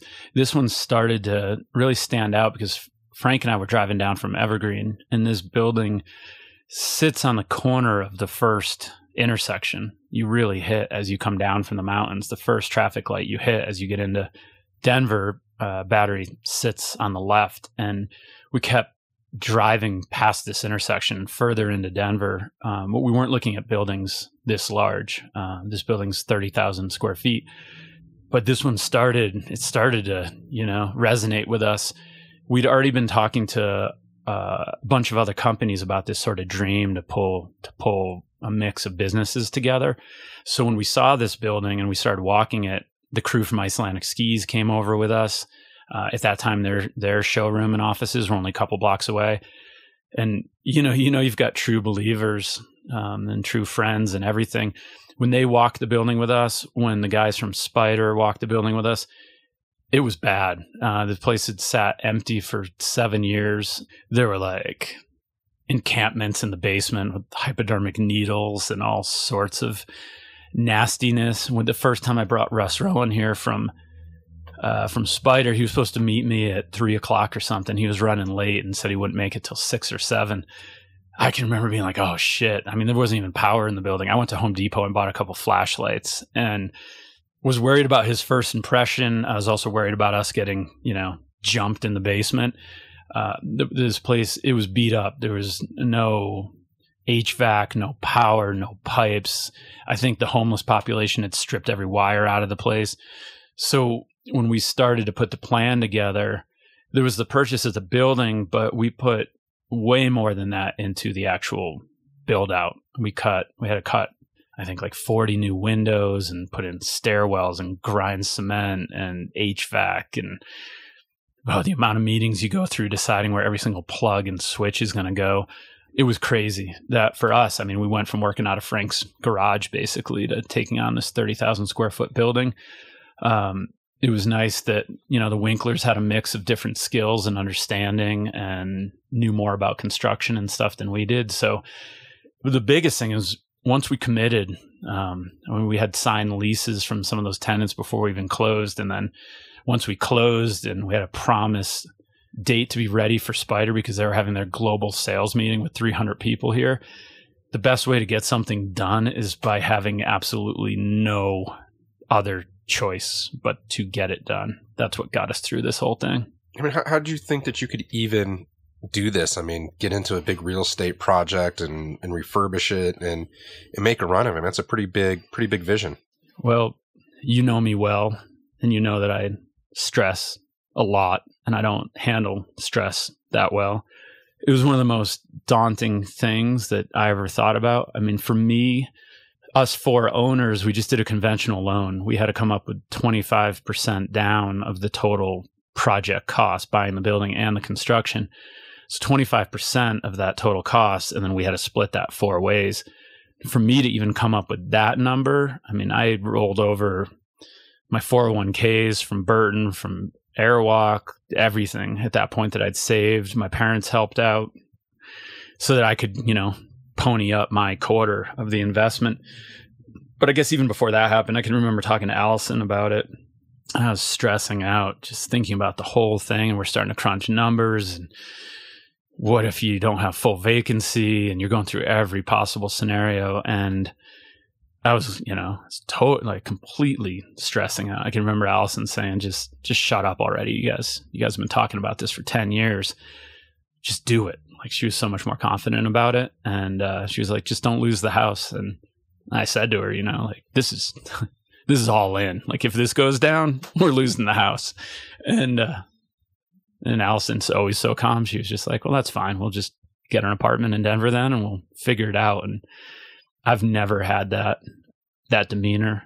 It's always been much more stressful for me. But I, you know, we, we were in over our heads, but you're surrounded by good people and people that believe in you and tenants that want it to work, and you figure it out. And and a lot of people along the way teach you, and you make mistakes, and you just keep pushing through it. But sometimes, if you don't know how far in over your head you are, you're maybe got a better better chance of getting back out.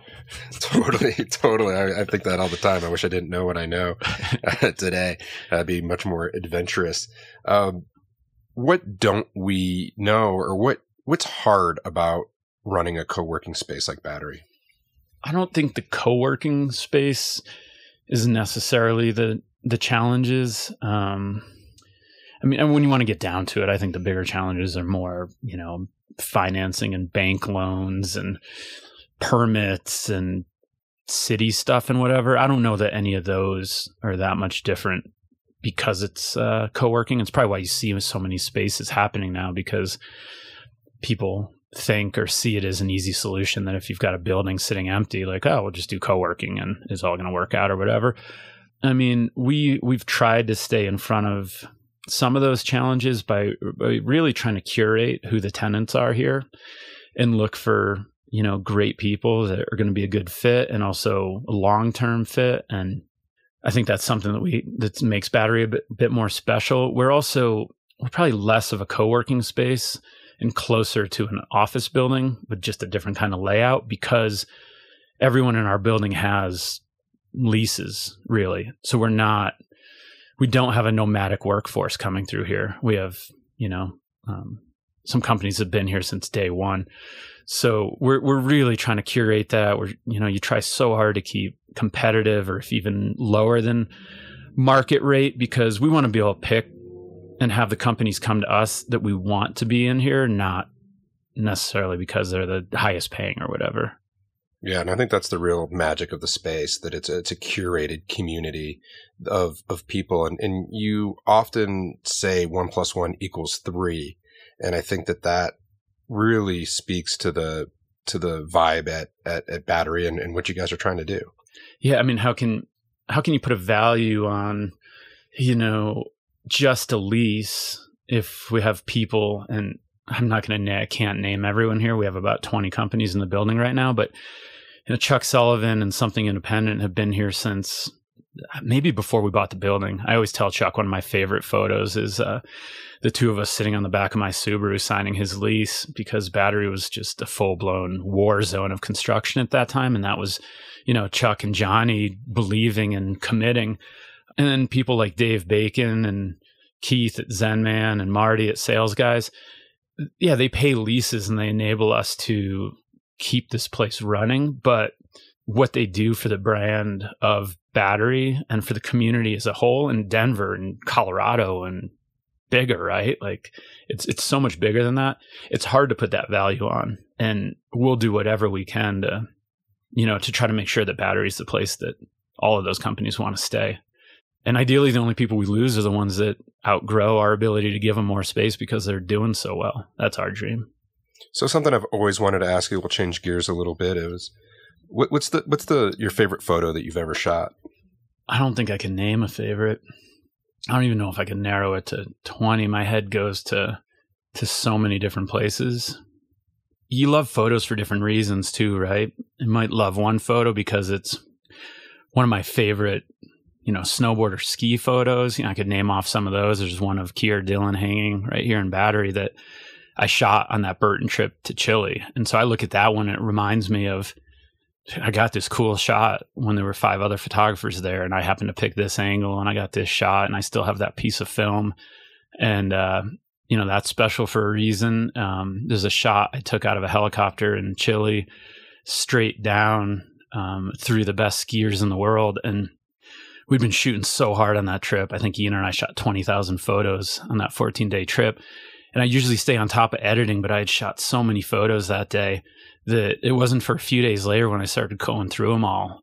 And it was just it was just a spot in the time that I didn't expect to be that cool. But the three skiers were right under the helicopter. The shadow of the helicopter's in the frame. The arcs of the skiers' turns are just art in of themselves. And you know, so that one that one's always been one of my favorites. But I mean, there's there's other photos that I might love because of the memory or the time that it happened. I have one of Shaun White standing at the top of the Breckenridge half pipe when he couldn't barely even see over the fencing. You know, he's probably ten or something at that time. Um, and I just, eh, I just feel lucky that I got to stand there at that point and uh, then get to watch, you know, everything he's accomplished. But you know, there's photos from family vacations, and I, I've shot I mean, our database is close probably to a million photos right now. I don't know how many times I've actually pressed the shutter, but it's it's in the millions. And I don't know. I just I love having a camera in my hand. Mm.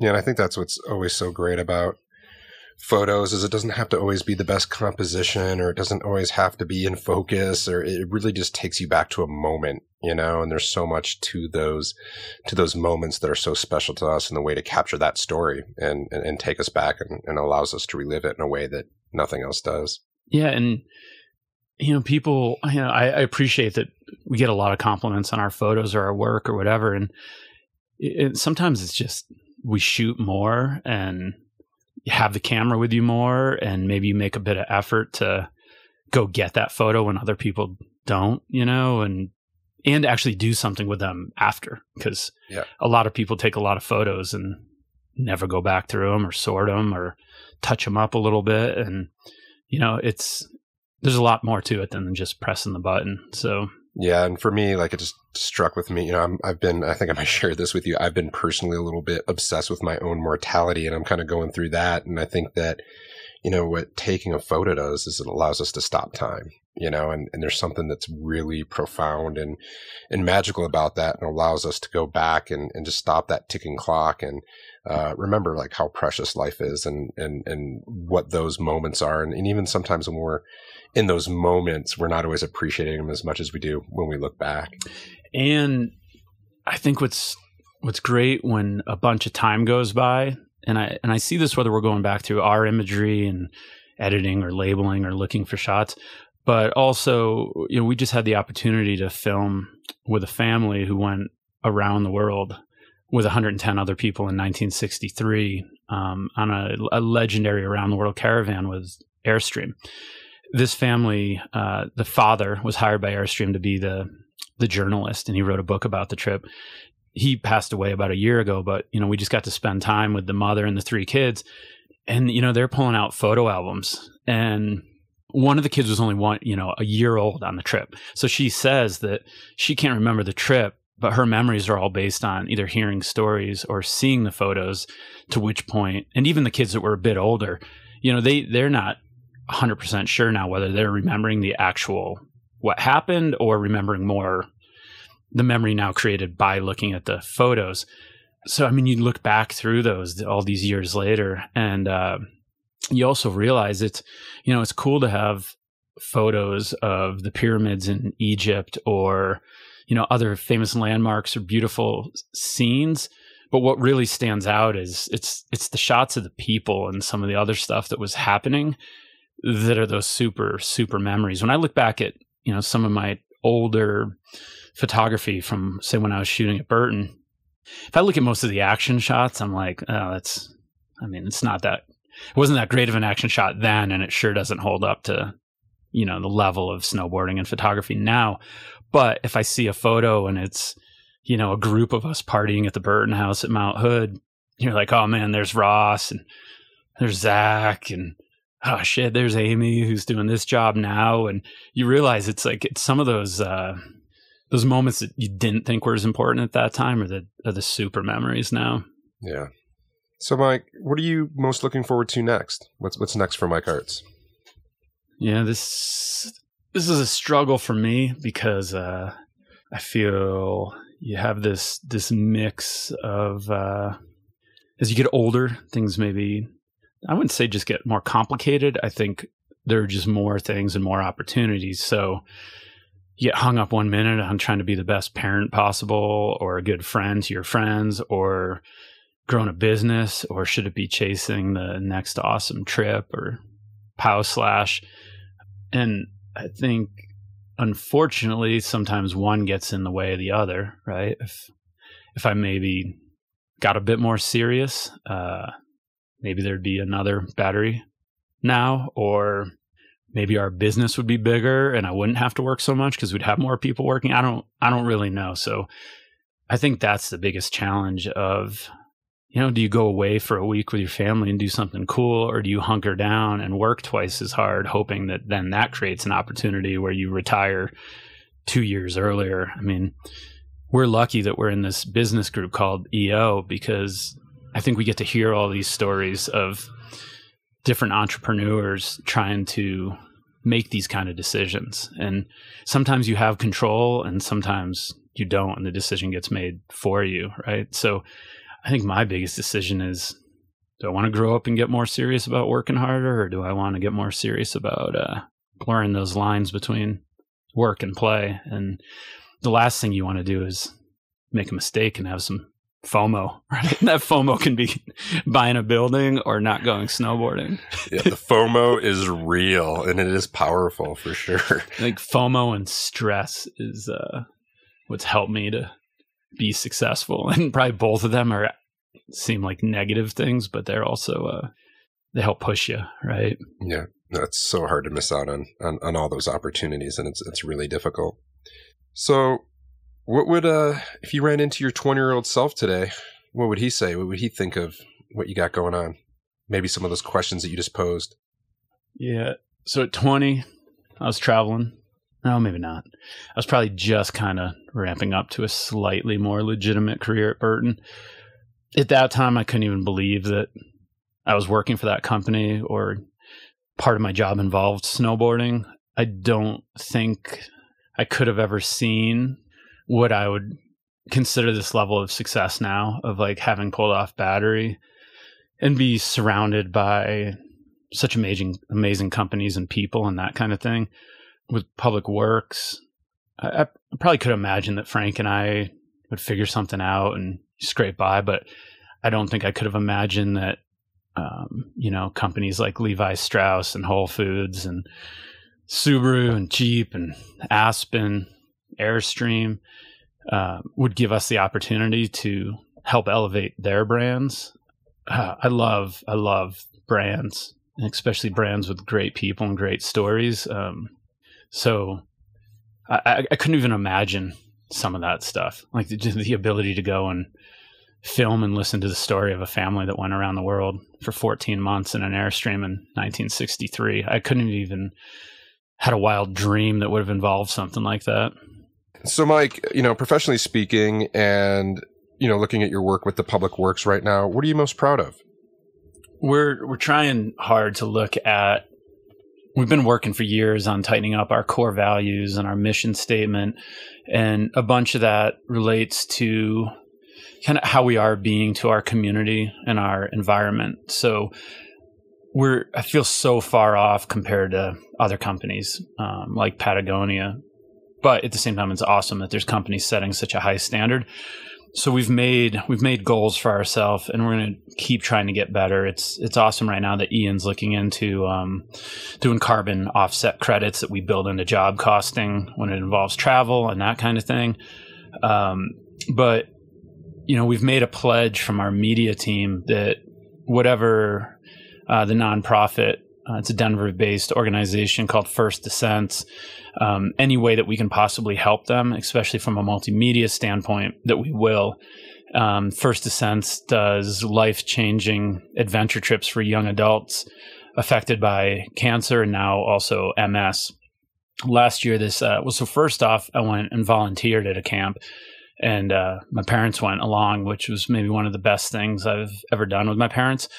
And as you know, it was cool. Marc and his wife were there the week before, so we kind of got to not only double header that, but kind of both be affected at the at the same time and in big ways, right? Which you, you can read about it and you instantly believe in it, but when you go, there's there's no turning back. Um, so that led to our team going and capturing uh, their MS pilot program last year. And that was uh, a lot of that footage was used on CNN to talk about First Descents and the work they're doing. Um, so then once again, you see this just amazing, amazing opportunity. And it shows, I mean, it shows what the outdoors can do for people. It shows that it's not just about the outdoors, but it's about the challenge of the outdoors, bringing people together closer and in very quick and powerful ways. It shows us once again what capturing content can do because if we weren't there capturing it, then how do you share that those stories to the bigger world? So it feels special to have a skill set that helps elevate those kind of programs. I mean, what what's so amazing to me is that was already a huge win, right? We got to go shoot this this program, but then uh, we were just together working with uh, Thor Industries, who is the largest manufacturer of RVs in the world. They own Airstream as well as Jayco and a bunch of other brands. So what really lit my entrepreneurial fires was was the fact that you know, initially going and volunteering at this program with my parents and becoming more involved and then going back and more or less shooting the MS program pro bono for FD. Um, you know, it all felt like social, good social stuff. And by all means, you know, we are helping other people, but it, in selfish ways, it, it, it, does amazing things. Did amazing things for me going too. So, you know, it was, a, it was all sorts of different things. But then, you know, recently we we're able to show that MS um, short film to one of our clients and have them get on board with what could potentially be one of the biggest content series that we're going to shoot, which is you know all about outdoor healing and you know the people making those things possible. So if doing volunteer work and putting our skills to use can then lead to profitable work, I mean, I can't imagine a better outcome. And and I, I hope we can continue to look for more ways to do that because it's it's such a win-win-win for everyone involved from from the participants at the programs to the nonprofits to the companies that get on board and align with those causes and push you know resources and time into them i mean to me that's some things in the world actually clicking right instead of you know just so much of the negativity and shit that you hear these days. Yeah, it's like the perfect alignment of commerce, social good, you know, putting your talents to work and doing the things you love. It's, it really is the, the dream scenario. And it's funny when you're talking about the Burton slideshow, uh, and seeing your slides up there. We were just recently at the First Descents ball and, uh, Brad Ludden, who is the founder of First Descents, has appeared on this podcast in season one. And, uh, one of my photos from last year at a climbing program came up and I just felt, you know, such, you know, amazing pride and joy. And, but also it took me back to that moment and it was quite emotional and, uh, remembering those participants in that program. And so just when you're able to do those types of things, and uh, I think for both Mike and I, you know, First Descents has been an amazing experience, and it's only been elevated by the ability to to blend what we do professionally and bring them into the mix, and continue to expose other people and organizations like Thor Industries, you know, and, and to see them light up. I mean, I think that might be one of the biggest gifts. You were just on a shoot in Joshua Tree, and was we're working with our point of contact there, and you know, hearing how she came to the experience and lit up that, you know, just to spread that and to, to bring more people to that mission, uh, while performing your, your occupation. I mean, that's, that's really living the dream. Yeah. And it, it, it also opens up other thinking that you wouldn't expect. Um, we just had, you know, something cancer related come up in our, in our close immediate family. And, you know, First Descents was the first thing I thought about was I have this whole network of people that I can reach out to now, whether this family member needs help or even if I just need help, advice on how can I best support this person. Um, so it also showed me, you know, that's with you know oncology or MS, but it, it just makes me want to look for all those additional opportunities. Um, you know, we obviously have a homeless problem here in Denver, and I want to get more involved. I want to understand more, and I want to be part of the solution, not just complaining, right? So, you know, being part of First Descents really, really opened up so many different lenses of looking at something like that that you know it, it wouldn't have happened um, without that opportunity. Mike, thank you so much. That was amazing, and uh, thank you for sharing your story. Oh, pleasure, and uh, yeah, hit up Wild Story and let's keep this conversation going. I'm sure there's a lot of things that we didn't get into that we'd be happy to push on an, in an online format. Thanks, everyone. Bye.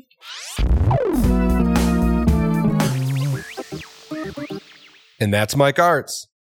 It's important to realize and recognize this isn't one of those I started a business and exited and now I'm filthy rich stories.